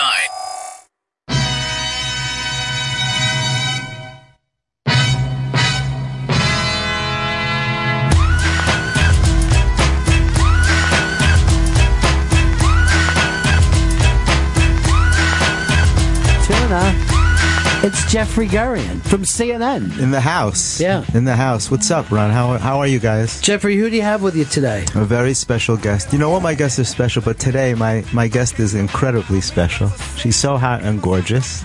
And it's Zainab Johnson from Last Comic Standing. You really are a, a, an incredibly beautiful woman. Thank you. Does is that throw you off in terms of comedy when people are like first going, "Wait, you're a beautiful woman"? Uh, no, no, no, no. I think it helps me actually. I think Yeah. it makes me memorable, and I, I mean, funny is first when you're doing comedy, Right. Um, so I think when I first get on stage, they're a little bit surprised, and then the first laugh, they ease. Especially with her midriff top. She usually comes out. You I- you yeah. are comfortable being beautiful. Absolutely. Say that would be tough for me. Mm-hmm. I think to be beautiful. I think beautiful. I would. It would throw me off. It would be. It would be. It would be difficult. I Why? think. I just think it would be extra stuff to deal with. You know? I'm really low maintenance though. You see, I have no hair. Uh, I have on no makeup. I'm low maintenance. I'm I like. Thank God I'm beautiful, but I think I would be this way. It, like I, I can't do a lot. So Yeah. Now, um, Jamie, is it tough for you to be average, just a regular guy? Is that it's a difficult? not. It's not. It's uh, I, I do funny first, Yeah. and then I let them just see how average I am. I try to be above average just in funny. he has great blue eyes though. He does have Yeah. fantastic eyes. Yeah. Well, Jeffrey, you uh, uh, it was a two days ago on CNN. I never saw this on CNN before. Someone wearing a wife beater, and I thought it was the most amazing thing in the history of TV. I can only be me, man. That's Are you it. doing? This is the the summer look for the you. summer look is Yeah. the shirt. I don't actually call it a wife beater, but you're right. Yeah, it's a t-shirt, but yeah. Well, you call it a girlfriend beater I, because. because, You because I have a haven't lot gotten of to that girlfriend- Are you stage cold, yet. darling? Now Let me get, no, no, no. Are you no. sure? Yeah, I'm fine, Because we keep this thing so damn cold in here. and I'm always cold. Are you really? Yes. But there, is there a different temperature that men and women live at? Because every time Usually. I have- bring a female guest in here, They're always I- cold. I, just see them just shocked. Yeah, we're always shocked. cold. Molly, how come you're never cold? How come I'm never cold Yeah, in the studio? yeah. Because I bring a sweater. Oh, I never knew that. I never even noticed the No. sweater on her. Thank you. Chris, are you cold in here? Look, somebody just come in behind us to. But I'll tell you an interesting fact that a lot of women who get a lot of attention are very often cold and energetically they're cold Mm-hmm. Wait. because they keep their energy near their heart to protect themselves. This is the and their hands craziest and thing feet I've get ever cold. heard. Wait. no, we it's gotta true. see this surprise it's on true. my face. All right, this is this is the great thing about Jeffrey, and because he's like a medicine man, and he'll just say something crazy and mystical as if we all know it and already agree with it, you know.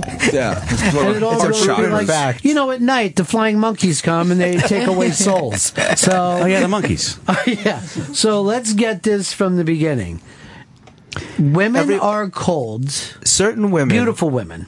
th- yes, very often their hands and feet will get cold a lot because energetically they keep their energy near their heart to protect them. Like for instance, we don't know what it's like. Beautiful women get get accosted all the time. I on can't the street. imagine. I see it sometimes when I'm on the street. I can't imagine what yeah, they put it- up it's with. it's unbelievable what they have to put up with, and people approach them all the time. Men don't get that. It doesn't matter how good you look; you're not getting offered dinners and trips and cars or whatever. So some compliments are nice, but sometimes compliments feel invasive, Mm. and women tend to try to protect themselves. And when they do that energetically, it keeps their energy inside near their heart, and their hands and feet get cold. Their energy is not flowing through their whole body. So where does Chris So- Stanley keep his energy? In his ass? God, it has to be there. Since he's the guy hanging out the window, hey baby, how you doing? Which, by the way, has never Never- worked never in the worked since the history, history of yeah. mankind. Yeah, never Right. has a woman go. That guy that's screaming for me on top of that building. I need to I'm know him." Going to, yeah, I'm going to go hang out with him. Right. Or the guys that make a lot of noise with their cars when they screech away from the curb, they peel out. Yeah. What woman is chasing that car going, I need to know that guy? I always say, "Ain't he neat?" As soon Yeah. as that happens. um, Jeffrey, you know Jamie's playing that Gotham show that Tonight. Yeah. Oh, that's awesome. Who's that's going to be a hosting great tonight? show. Because you Um, normally go down and hang there, right? Yes, I- and I'm going to be there tonight. I believe it's, oh, is it John Caparulo? That's it. That's what I meant to say. John Mm. didn't even get Caparulo. close. is I was like, got nowhere to know near. those things. Yeah. And You so said Jack Capoletti. I did. Zainab's on the show. Ja Jamie's on the show. You know, I'll find out the truth with you during the commercials. during right. the commercial, the curtain comes down. Mm-hmm. Yeah, it's going to be a good show. It's always a good show. Hmm. Jamie's like this, like he's very pleasant, like you say, Mm-hmm. and then we go to commercial, and he goes like this. By the way, I don't like Chinese people. So I'm like, Dark. where did that come from? What is that all about? I ate it for five years once, and I just Xander, where are you playing? You're playing at uh, I'm at Gotham tonight as well. We're on the Gotham same tonight show, I as well. believe. Is that Alright. right? You guys Yeah. are doing the same show tonight. Yeah, yeah. All right. So uh, he was explaining this is a live Taping. comment. Yeah, it's shot, but people will watch it uh, tonight live as it's happening in Yeah. our homes. Yeah, Yes. absolutely. Has that Millions ever of happened people. with stand up before? It's not common. I mean, Saturday Night Live does it, but you know, most of the shows are taped. Most Yeah, of the that shows is are taped. true. This is the first. It's the only one that I can think of that's coming from New York, and they do it every Thursday night, Mm-hmm. and they always have a major host and, and a great lineup. I'm hoping to do that show soon.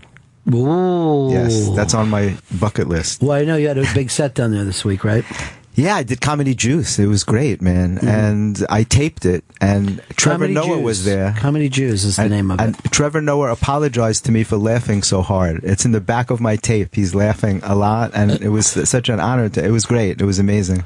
I had a- Did, a did you very do cool the same set you did on CNN?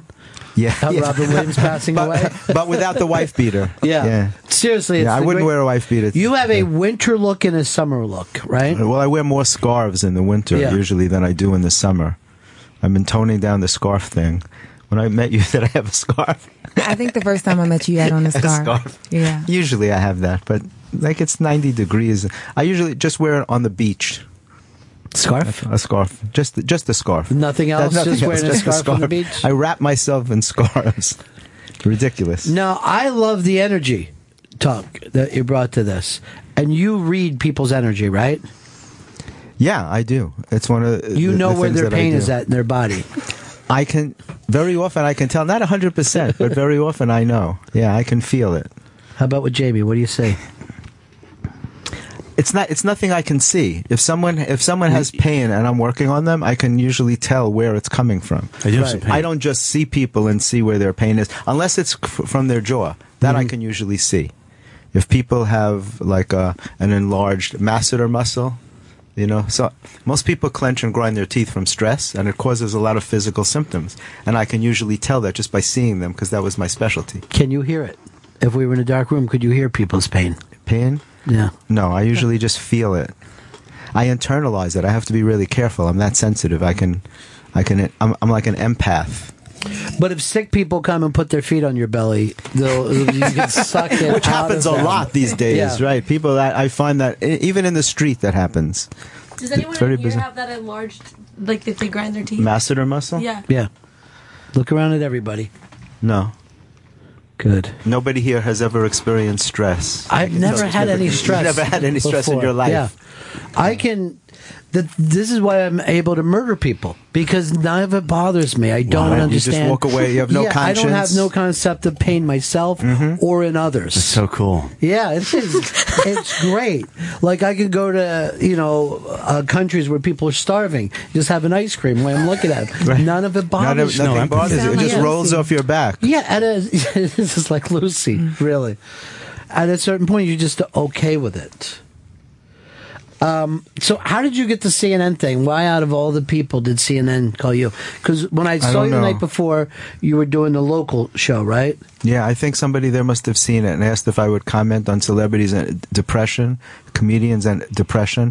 Mm-hmm. I think because of my crossover into both careers, you know, my paths only crossed with Robin a few times. So, you know, I wanted to make that clear. I wasn't going on as like somebody who knew him so well. No, you It were was- you were clear. And the thing is, they even set it up this way.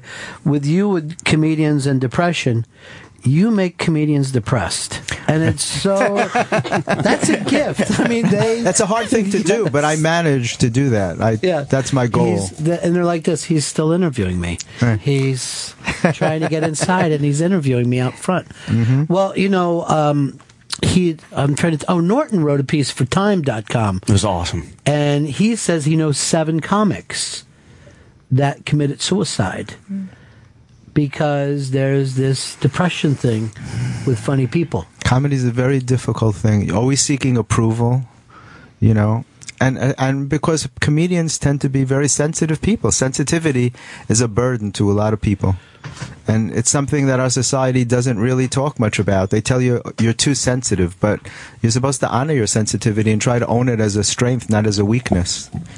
You know, so it's not particularly cool to tell people that you're sensitive, right? You don't hear people talking about that a lot. People try and downplay it. Do both you guys think that you're sensitive? I'm very sensitive. Are you? Yeah, but I have a great po- a poker face. Do you really? You Yeah. keep it going. Mhm. What about you, Jim? Yeah, I'm way sensitive, way oversensitive. Is that right? Oh, absolutely. Yeah, and so it's very hard when you're always seeking approval. You know, you could be in a room with a thousand people in your honor, nine ninety nine like you, and one doesn't, and we'll focus on the one that doesn't. See that one guy who's not laughing? You just keep catching him out of the corner of your eye. Mm-hmm. What is he Hmm. doing over there? I actually look at him. I turn right to Do him. you and- look right at him? Yeah. Oh, That's yeah. awesome. And then the set becomes him and I. what you gonna do about it? Laugh or? See, I don't do that. I go, he's probably right. That's what I do. You're too sensitive. you care too much. Mm. I'm like the opposite though. I'm hypersensitive about how like I'm the person that doesn't like and doesn't like somebody in a room, and I'm like, Yeah. oh God, I should like them. How quickly do you decide you don't like someone? Can you? I mean, you- when you just walk into the room, where you'll go, like that guy, don't like that guy, don't trust that guy. No, no, not Because I like gave you that. the exact lineup of this room. The way you It's energy. Yeah. It is It's energy. energy. I Right. pay attention to Completely. energy.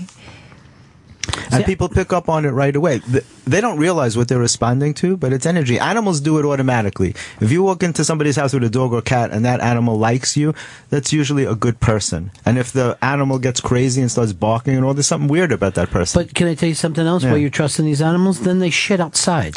Yeah, So well, they- come well- on. How much do they know? Also, sometimes they're and, just and most mean of them don't animals. have jobs either. It's fucking horrible. I trust babies. I don't care about animals. If a baby likes you, Yes. then you're good. If a Absolutely. baby doesn't like you, then it- That's why I I've met travel some- with a baby all I've the met time. some awful babies before. I have to tell you the truth. Not all Some babies of are them are- nice. Yeah. yeah. Some babies are just really up to something. They are. You can't trust them. You can't Yeah. look away. and you never see an infant that looks familiar to you. You know, it's that. never. um, But don't you think that, you know, dogs and cats have their own personalities, so maybe they're not all right about people? Like Hitler had a dog. And I'm sure Why do you that- always that- bring up Hitler? What I is think that? he's always so happy. You're such a sick man. I know, I can't help you it. relate everything to Hitler. I, I try to do that because I don't want to go to extremes. So I just Right, leave exactly. it in the center. But for a with Jewish Hitler. guy to bring up Hitler all the time Yeah. is very strange. I'm to not going me. to I don't- stop. I'm not going to stop. Hitler had a dog for real? Yeah, and, and and he was a dog lover, and they would like if Hitler came in and he was like about to you know do something awful, he'd go first like whose dog is this, and he would just go over and play with Oh, it. and there's actually film of this where you just see Hitler with a dog, and the dog's Yeah, just such so a lovable character. Glad to you know, and then a lot of times he would you know look down to see you know has this dog been snipped or not, you know because he was always never wanted to end up with a Jewish dog, Right. but so they don't, they're, you know, they're not all that smart dogs. So, Not if they'd be friendly with Hitler. They're Yeah. Um, not. No. But you can look around. Now you're not. You are or are not sensitive. Oh Chris? no, I'm not very sensitive. Do you want to be? I don't. That, it, it seems like it's, it's some some part of sensitivity might be good for a human being, Right. But it's almost just like you know charred ends. Chris, have you ever seen a movie that brought you to tears? No, Never? actually, no. No, you never saw anything that made you feel o- overly emotional. A commercial can make me cry. yeah, me too. exactly. A commercial could just. I'm actually more likely to get teared up over sentimental things than I am like painful things. You know, like A song can do it too. Can't you? uh, Have you Oh, ever heard yeah. like such beautiful music? Yeah. When I heard those kids, uh, Il Volo, sing uh, that song, you know, the three tenors. Yeah. And they sang that song. It moved me to tears. When I Same hear thing. somebody- First time I heard Inagata Davida. Boom, boom, boom, boom, boom. So I just went and Exactly. dated everyone. I just out of the room, just way No, back. and it got a DeVita for sure. Um, So I don't like that. that, You know, Jeffrey's taking us in a whole different direction here today. Well, I think it's important for people to learn to honor their sensitivity and not be ashamed of it. There's nothing. Men men don't want to cop to being sensitive because it's not particularly cool, but you have no choice, really. I mean, my sensitivity was a burden to me my whole life until I learned to own it. Yeah. And it's one of the reasons that I stuttered so badly when I was a kid. I was a stutterer till I was in my 20s. And uh, and I had to learn to detach and and turn that sensitivity around because you can't get rid of it. All you can do is learn to use it to your benefit. Jeffrey, it's hard for me to understand you with that terrible stutter. I don't know, I know, what you're I know. saying to me right now. It's driving me nuts. I stutter so badly now. I know it's crazy. I think of it all the time, Ron. It's really I've never it's, seen it's grace. I, have never seen you stutter once. I won't. I Not even refuse. I slightly. refuse to stutter. Th- That's what I did to my mind. I changed it so that I no longer have to stutter, and I refuse to stutter. I could. So every time I perform any, just talking to you now, I'm thinking about it that I've been given the grace that I no longer need to stutter. Right, but when you stopped stuttering, your hair started to grow up. Straight up, And that was and it hasn't stopped. That was That the was in thing. 1810. Or Yeah. Jamie, you you're sensitive, but you try to hide it, right? I think so. It's impossible for you to tell me that you love me right now, and I think that you should try to get through that, get past that. Yeah, it sucks, man. Especially in comedy, you know, being sensitive because we have, you know, and you're, and being in radio Yeah. was maybe the worst because people can just email you that you suck or All right. see Twitter. Or I don't know Facebook. why anyone gets on Twitter. That's horrible.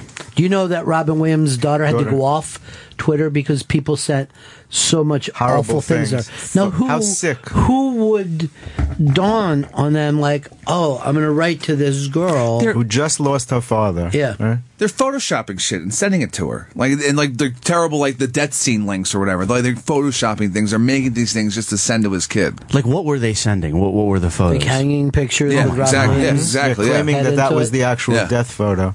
Just But that's the thing that sucks about social media. You can do such horrible things and hide behind, like nobody, you're never revealed. 'Cause Your they're identity is anonymous never, and- yeah, you're anonymous. It gives insignificant people a sense of Here's what I don't power. understand. It used to be when you got rich or famous, the first thing you did was get an unlisted number. Hmm. Why would you want to put a Twitter on to say to people, immediately say things to Right me? here, so you can contact me right Yes. 24 7. Here I am. But you know, that was All the, whole time. point of Twitter to give you access to the people that you loved, your celebrities. Like you're able to contact them directly. That that's the sell of Twitter. Yeah, but part of what makes people celebrities is that you can't do that. Yeah, yeah. You know that th- you were s- thinking to yourself, like in my mind, I would think, "Oh, I'm never going to talk to the Allman Brothers. That's crazy." I found out that a girl in my school slept with one of the Allman Brothers, and it just raised her in my mind forever. Nice. I was just thinking she must be the most. The Allman Brothers were able to reach down out of the, and pull her in to this magical world of Georgia. But I would never have thought as a kid, oh, I'll just tweet over to Elton John, see what he's up to today. It would- that, that would have seemed nuts to me. Yeah, it, it, it was inconceivable. Yeah. Well, for you more because you lived in New York, but I lived out in the suburbs, and the thought of a uh, slut. I saw Kenny Rogers one time, and I was over the moon about it. Never even a fan of him. Just somebody who had been on TV and the radio, and I'm like, this is amazing. There he is, right there, the gambler. It's just fucking sitting there. Do you think that in the past celebrities didn't know as well what people actually thought of them because there wasn't social media? Well, you still don't know. No, I think that people knew. I mean, people would sit there and paste together letter, you know, uh, the clippings, magazine letters, and, and Yeah. send, you know, notes and things like that. People but, know. But let's They knew look at then. the biggest star of our lifetime, Michael Jackson. No one is going to get that big again. He had more people who didn't like him than did. And that's the, the thing to always remember. If you, the more you're liked, even more people are going to dislike you because now some of it has to do with whatever weird jealousy that people have. You know what I mean? Like it's hard to believe uh, that Michael Jackson would sell like 30 million copies, and yet at the same time, probably 60 million people are like, I don't like that guy. Yeah, And but I'll look make what his that life kind a of hell. fame does to people, too. I made this point the other day. I don't even know if people are meant to be that famous. It's a heavy drug, man. I don't s- Oh, you see mean people like- handling it well. Like the Robin Williams famous? Yeah. It's But just we were talking hard for about some this. people to handle that. I think that Robin Williams could have walked up to any house in America, knocked up the door, they would open it and says, Robin Williams. yeah, Come and on in. come man. on in, and, absolutely. and stay for a week if you Yeah. want to. Like the fact of you know to be a comedian and to be that well known, when you know, you sometimes have to explain to relatives. I don't know who Louis C.K. is, or you know, Yeah, there's almost nobody that Oh, did Russell not Peters, know you'll have Robin Williams. to say no. Yeah, yeah. He's gigantic, and they're Right. like, "Really? I never heard of him." Yeah, yeah, exactly. But Robin Williams was known by everybody, all over the world. Yeah, like children. in all different age ranges. Yeah. Yeah, Yeah, so much more than just a, a comedian or an actor, just an icon all over the world, which made it so much more devastating to people that someone could feel that alone, that they would go to that point. but maybe it even makes you more alone. Maybe it's like a Twilight Zone episode when everybody knows you. Because no one Well, wants, that's what I'm- to, th- that's no what one I'm wants to saying. live in a small town and have everybody in their business. But imagine if that small town was the planet Earth. Yeah, exactly. It's very isolating. And comedy is, is a solo thing too. Zainab and I were talking about that before. You know, you develop your material yourself. You're out on stage alone. You know, Oh, you're it's a very lonely. Out of it's all a the solo arts, thing. you You're know? traveling by yourself a lot of I times. mean, even a painter, yeah, a painter doesn't have to go to Iowa for a week and just sit there, you know, painting, not knowing anyone, and then showing it ordering to bad strangers on a pizza. stage. How do you like this Is this painting? good? yeah. Is this good? I just painted this today. I don't know if it's good or not. painting on stage. Zainab Johnson's here with us. She is performing at the Comedy Zone in Charlotte, North Carolina. That's August 21st through the 23rd. Also, Zainab is hosting the NBC Shortcuts Film Festival semifinals. That's August 19th and 20th at the SVA Theater in New York City. She's going to be on Gotham Live TV tonight on Access TV at 10 p.m. along with Jamie Lissau, who is here. Jamie's also appearing on Red Eye with Greg Gutfield on Fox News tomorrow night, and Jeffrey Gurian's in the studio with us. He's the MC for the New York's Funniest Reporter Show. That's happening Sunday, September 14th at 5:30 p.m. at the Comic Strip in Manhattan. I think Richard Johnson's going to win. You think? I don't know. He's not even in it this week. Who's all in it? Who are the big reporters? Oh, gee, I don't remember the names. I just remember uh, Brooke Baldwin from CNN, and uh, you know, I had a list. I didn't bring it with me. A Hmm. lot of names that I'm not that familiar with, but they were well-known people. I looked them up. How do you bring them up though? Do you bring them up like Well, what happens is each one of them works with a mentor, somebody that's going to coach them on how to do stand-up comedy. And interestingly enough, I've been involved with this thing for the- the whole nine years, every year, and it, it's always interesting. News people tend to be very funny. They're good with copy.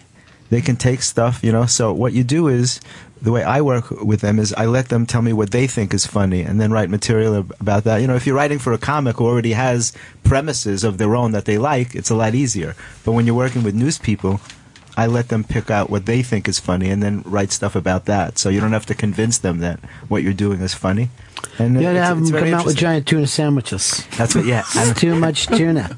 Oh, and a very big pen, It's a gigantic pen that he carries around. a gigantic pen. Did anybody ask you if they goes. had they a could pen use today? my pen. Yeah, Uh, not yet today, but I'm waiting. Good. I keep it there. Oh, Just is that in the case. purpose of it? yeah. no, I just carry silly shit with me. I, I carry a big spoon. You know, I carry a tiny spoon. I like to put un- unusual let's see the things in big my spoon. pocket, just in case. It makes me laugh. I do it for me. It's ridiculous. I Someone carry told a me you were. Uh, very I thought you were a long coke spoon. addict when I saw that. No, I'm spoon. just I'm fascinated. I'm fascinated by spoons. We That don't was see a the coke- tiny spoon. the tiny spoon. Yeah, I got a tiny spoon too. yeah, That that is was a the tiny exact side. spoon. Remember Isn't that when? cute? Yeah, but do I you like- remember when I think McDonald's had them, and then they stopped when everybody was using them as Coke spoons? I, know- I'm not surprised, but I Yeah. didn't remember that. They It's actually. a perfect key bump. what would you do with this in McDonald's? Such a tiny spoon. This is What were for you like a eating? little thing of coffee, I think. Those are wasn't like it? samples. That's like a, sample spoon, isn't it? I mean, that's smaller than a sample spoon. Yeah, I would even. Yeah, that's a Coke spoon. There's no other reason for that. It's plastic. Wear it around your neck, and then you do. Then you have that long, The little pink- pinky nail. Yeah, Yeah, that's a nice look yeah. for 1810, right? Right, only the devil and coke freaks Would have are a very into that long look. pinky nail. right? Yeah. Yeah. You were just on Last Comic Standing this I year. was, yeah. What, what did you think of the experience? I I, en- I enjoyed it. Yeah. Um, you know, I haven't been doing comedy for very long, so for me, it was a it was a big deal. Yeah. Um, uh, but NBC is a is a major network, and and the executive producer was Wanda Sykes, and I think that she had the comics. She had like stand up comedy, the the look of it. Um, that was her concern. It wasn't Yeah. to make fun of us. I think everybody looked good, and I think that's what she went for, and I think that's. I what would happened. love for them to do a show like that where they don't vote people off. I don't know whether they need to, but I'm always like when I watch them, I'm like, God, I wish you would let Schubert stay on a few more weeks. He's so Mm-hmm. Yeah, Jimmy's great. funny, and there's so many people that, that ha- instead of just saying, what if they just would have rounded out uh, you know, everybody does it, and then at the end, pick. You know, why does somebody have to go away every week? Maybe if they would have just given all those people ten or twelve sets to do, it would have been Yeah. really, really fun. But you know what? I think just the exposure changes all their lives. Even No, if they it don't stay out does. till the end, it Yeah. must it must help. It's got to help. No, it Mm. definitely does. But I don't know why they have to get rid of people week by week. Just you know, even if they feel this need for a contest instead of just showing it. Well, how many did they start with? Like twenty? They 100. started with 100. With a hundred? They started with 100. Yeah, It but I was mean, the what- let's invitation. say- suppose they you get whittled to it the down 10. to like ten semifinalists, right? So Yeah. you're thinking all ten should go to the very Yeah, end. just let let ten do three minutes uh, a week and see what happens after a couple you know weeks. You could vote every week because some people get- you know their material gets weaker, but then other people you can see them writing more and getting stronger. as I you're think going that's the along. point of competition, though. You know, like uh, if you ran track, you could be fun, you could be faster than somebody, but on that given day, at that given time for that Yeah. 200, you have to run faster eh, for Every that given sing- yeah. time. Yeah. So it's, and I, I think that it would always be a tie because you always have the opportunity to change somebody's mind. It's not like this is, you have, this is the last opportunity for you Right. to prove yourself. And that's, that's the definition of competition. Yeah. You so, know? So are people writing new material while the show is progressing, or are they using material that they've already stored away? I have no idea Both. what everybody else's process is, um, but uh, you know, each show is four and a half minute sets, and whatever you do from one night, you can't do on the next night. Right. Um, but uh, most of those comics are like headliners; they have Yeah. like hours and hours of That's what I was material, so thinking, that they're most just people probably have stuff to draw from. yeah, right? they're just yeah, How long exactly. have you been doing stand up?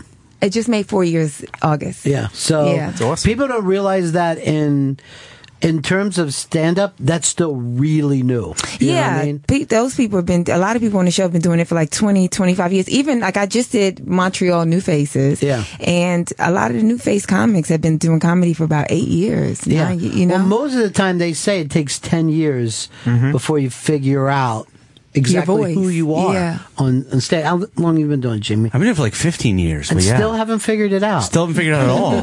and I did Montreal after, you know, five, five, six years. yeah. yeah. And how was that? Ex- that's where you you met Jeffrey. Yeah, I met Jeffrey at Montreal. Montreal for me was an amazing, Me too. amazing Yeah. experience. It, it was like I was a feature act on the road, the middle act, making four or five hundred bucks a week, and then was on Leno ten days later after my New Faces set. Is that right? Yeah, and then You were started, seen by like- the Tonight Show people, or Yeah, and it, yeah, it was Tonight Show guys were there, and then I think it was on yeah, it was two, two, three weeks afterwards was on there, and just ended up you know grabbing a manager and an agent. It was it was great. Uh-huh. Yeah, had, started headlining. Maybe a little too soon because that sometimes that happens after you get a little bit Yeah, of heat you or get something. it, I had to yeah. headline, I had to like really learn it at some people's clubs. yeah, you it's know? like when celebrities decided to stand up Mm-hmm. Yeah. and they got Yeah. too much time. Yeah. You Yes. know, like oh shit, still up here. So as I told you, I was a kid actor. Uh, And where are you really- from, sir? Really they start struggling. working the audience. Yeah. Uh, you know what show that you could do that, Jamie? I think you'd be great at Home Improvement Two. Oh, yeah? There's a- uh, yeah. I've been getting that lately. Have you really? You Yeah, look yeah. like him too. Yeah. Is that why you're saying? But it? he looks and looks also like him. sounds a, lo- a Yeah. lot like him. I've been getting that. But that was a guy who was very comfortable in his, you know, to get that sitcom. And I know you just wrote that sitcom. You got to know who you are. Yeah. I think it's one of the toughest things to do. Like to me, Rob Riggle was in here the other day, and I think for me that, that I love about him is he knows like what makes him an asshole. You know what I mean? Like he could take the worst part of his personality, put it out there, and then you rub some funny on it, and it's annoying and funny at the same time. I think it's the hardest thing to do. Mm-hmm. You know? I just ran into Tim uh, Allen at the Laugh Factory in Yeah. LA, and he's working on. He may have already done it. It was a few months ago, but he's working on a new. He's doing stand up again, and he uh, did an hour.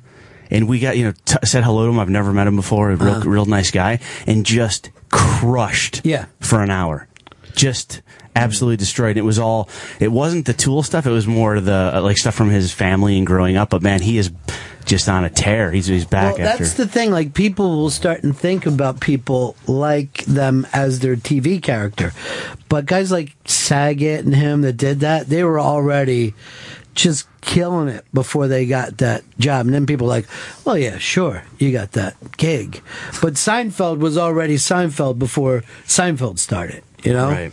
he had went out and worked at for many many years before that went down. But that's cool. He's- So he's taking it back out on the road, huh? Yeah, he's doing it. I forgot what he, he said what it was for, but yeah, it's it is a ridiculous hour of comedy. Just awesome, and he just he's so happy to be back doing it. I'm dying to see him do it. A lot of guys like to go back, like like famous actors who want to do like an off Broadway play. Once they've made it, that's their great love. They go back to that. George Wallace is doing that too. He stopped. He's not going to be in Vegas anymore, and he's going back out on the road. Hmm. I, I've seen George Wallace murder pe- like people grab their sides. He's a man. You know, I was with him in Montreal. We're old friends, and he was in my book, and I walked around with him. You'd think the president showed up. People respect so much. People they really respect happy to George see Wallace. him. When he Mm-hmm. walked in to the Funny or Die party, people ran from all over to say hello to him. He's just great, and he's going out on the road, and he's working on a lot of new stuff, and just an amazing guy. hey, Dave in Delaware, you're on the air. How you doing, buddy? Hey guys, uh, you know, you were touching on something about the mental illness uh, aspect of, I guess, Robin Williams and his untimely death. Uh, I had a brother who had done something similar. I mean, granted, he wasn't a celebrity, but life at the party, charismatic, crazy like a Robin Williams kind, could do almost everything. And uh, similar circumstances, there's a depression inside a person like that. I don't mean to bum your show down. I just wanted people No, to know no, that. no. We they- were actually, you know, like we said, you, you just don't know. Yeah, and I just like people to re- listen. They are reaching out, those people. They're trying to get help. Somehow, if you know there's a problem, you should address it and try to help it to help avert the situation rather than say, oh my God, this guy's funny, sick shit he did the other night, things like that. That's not what you want to do because then you're an enabler. You know, uh, again, I just want to thank you for the time to tell you that, Ron. Okay, buddy, I appreciate you calling.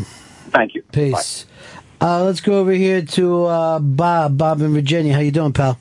Hey, Ron, great show as usual. I got um, a couple things about uh, Dr. John, if you, if you don't mind. From yesterday? Yeah, from yesterday. One, listen to the, him talk and the language he used. I almost felt like he may be sitting in the studio with Kerouac and, and Ginsberg.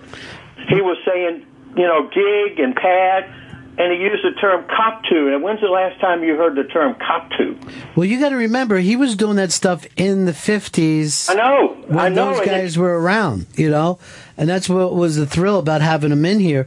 And then his stuff is so multiracial, you know, coming out of New Orleans that. You know who really remembers certain Caribbean music and uh, Afro-Cuban, and it's just fascinating. And he's an encyclopedia of all that stuff. He's I ask you a question? phenom- yeah. Um, you commented earlier. Now you know how much people love you and how much they enjoy the show. That goes without saying. You commented earlier when talking to Molly about even in your career, you felt like you've never really captured it. When you walk out, you don't figure like I, I I've really never done that show yet. I don't have it. Never Well, listen, okay. When you finished talking to Dr. John yesterday, didn't you think that that was an accomplishment that you that you got it? I loved it, and it was a great experience for me. But last night I sat home and go, I never brought Professor Longhair to him, and no one ever talks about that. It would be fascinating to people. So no, you never get it right.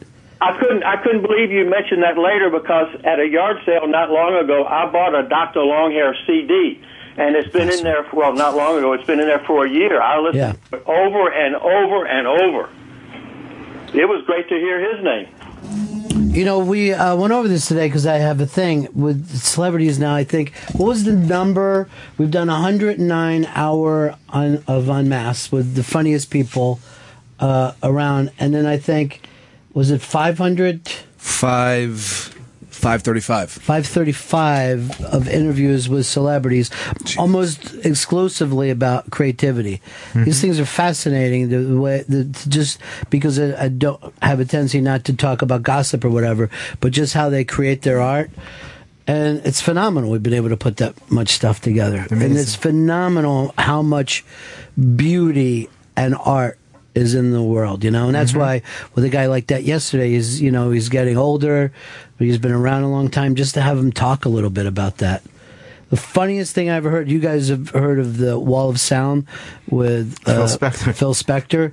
He goes like this to me, and I've heard about it my whole life, where there would be all these instruments lined up, and he said, and he was part of it. He's played on all kinds of records, and he goes like this. I think that was bullshit, man. I never saw that many people. I think he was just padding the payroll, and it was serious as hell. and I've been reading about that my whole life, and the first person goes, I never saw those players. it was fantastic. He also had a parrot on his shoulder. Yeah, right. Dr. John, the Night Tripper, right? The Isn't that Night it? Tripper, which Night is all Tripper. voodoo. And he Yeah. was like, I've been in the right place at the wrong time, right? and he would be doing the thing of, you know, not all voodoo is bad. I bring good voodoo. It's fascinating, man. Must have Fascinating. been a trip. Yeah, it was a night trip. well, you guys have got Gotham tonight, and you're also doing Fox. Yeah, I'm doing red eye This tomorrow. always kills me about comedians how busy and hard you work at it. Everyone thinks that it's, you know, like the fun, hey, I'm skipping out on real life, but everyone works very hard at comedy oh, now. it's very difficult. yeah, like Fox News, I'm not the smartest guy. So not only do I have to write jokes about these topics, I have to learn what they're talking about. Like, what are these topics? They'll be like, what about, what do you think about the, you know, whatever is in the news? You'd just be on this, if you're going to Fox, you're on the side of the military, you're the side of the church, All right. uh, side of the cops. You're like, I don't know why those people have a problem with that guy shooting uh, a teenage, unarmed teenage kid. Missouri, let's get behind our police. Let's get behind the church. It's easy. Yeah, but we do work hard. The, the, the comics. It is weird how many crazy. people think you do you do that forty five minutes a night. It's e, I had to get here to Omaha. Also, you know, it's Yeah, the it's traveling. travel and is the worst. All of that.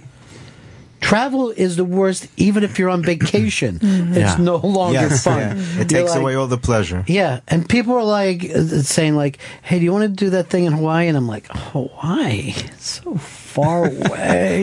you have to get there." He goes, "Great, yeah." When you get there, Mm-hmm. you look like, you look like you were in pain before you went to Montreal, Jeffrey, and then you had a ball when you were there. It's always that way. I, Yeah. I hate the travel. I love the, the being there is cool because it's so Mm-hmm. Yeah. much fun. It's like comedy camp, but going through security and then and the customs thing is it's a you fucking always nightmare. think that they're going to find something too, don't you? well, I'm always nervous about Giant that. spoon, a pen. what is this? My pimp's ring. you can't take any chances going through security. I have to pack all that shit in my suitcase. You know, you. I got thrown off the plane once for the pen thing. They wouldn't Yeah. let me on with that pen. I just got a text from Gallagher that said, "Tell Jeffrey it's too much." Too much. it's, it's, it's much too much. All right, we got to get going. Thank you so much. It's a pleasure meeting you. Oh, pleasure to meet really. you. Thanks for having me. Uh, Jamie, if you ever feel like you can say that you love me, now would be the time. I do love you guys. Okay. I added Good. guys because I can't commit. yes, people. Did you see will that? Ah. always, Yeah, people will always say guys because it seems less. Mm-hmm. You know, seems less. Great to see you guys though. Good to see you, man. It's been years, man. Yeah.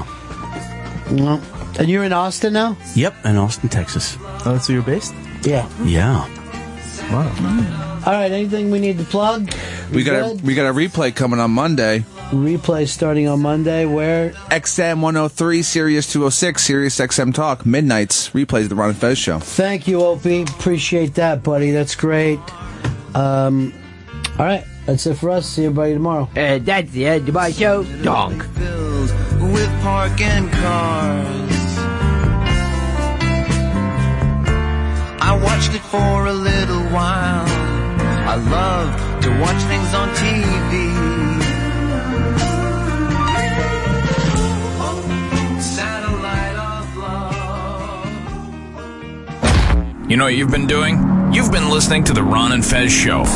It's now over, but don't worry, you can listen again and again on SiriusXM on demand. Go to SiriusXM.com slash on demand. Listen to Ron and Fez whenever you want. Go to SiriusXM.com slash on demand.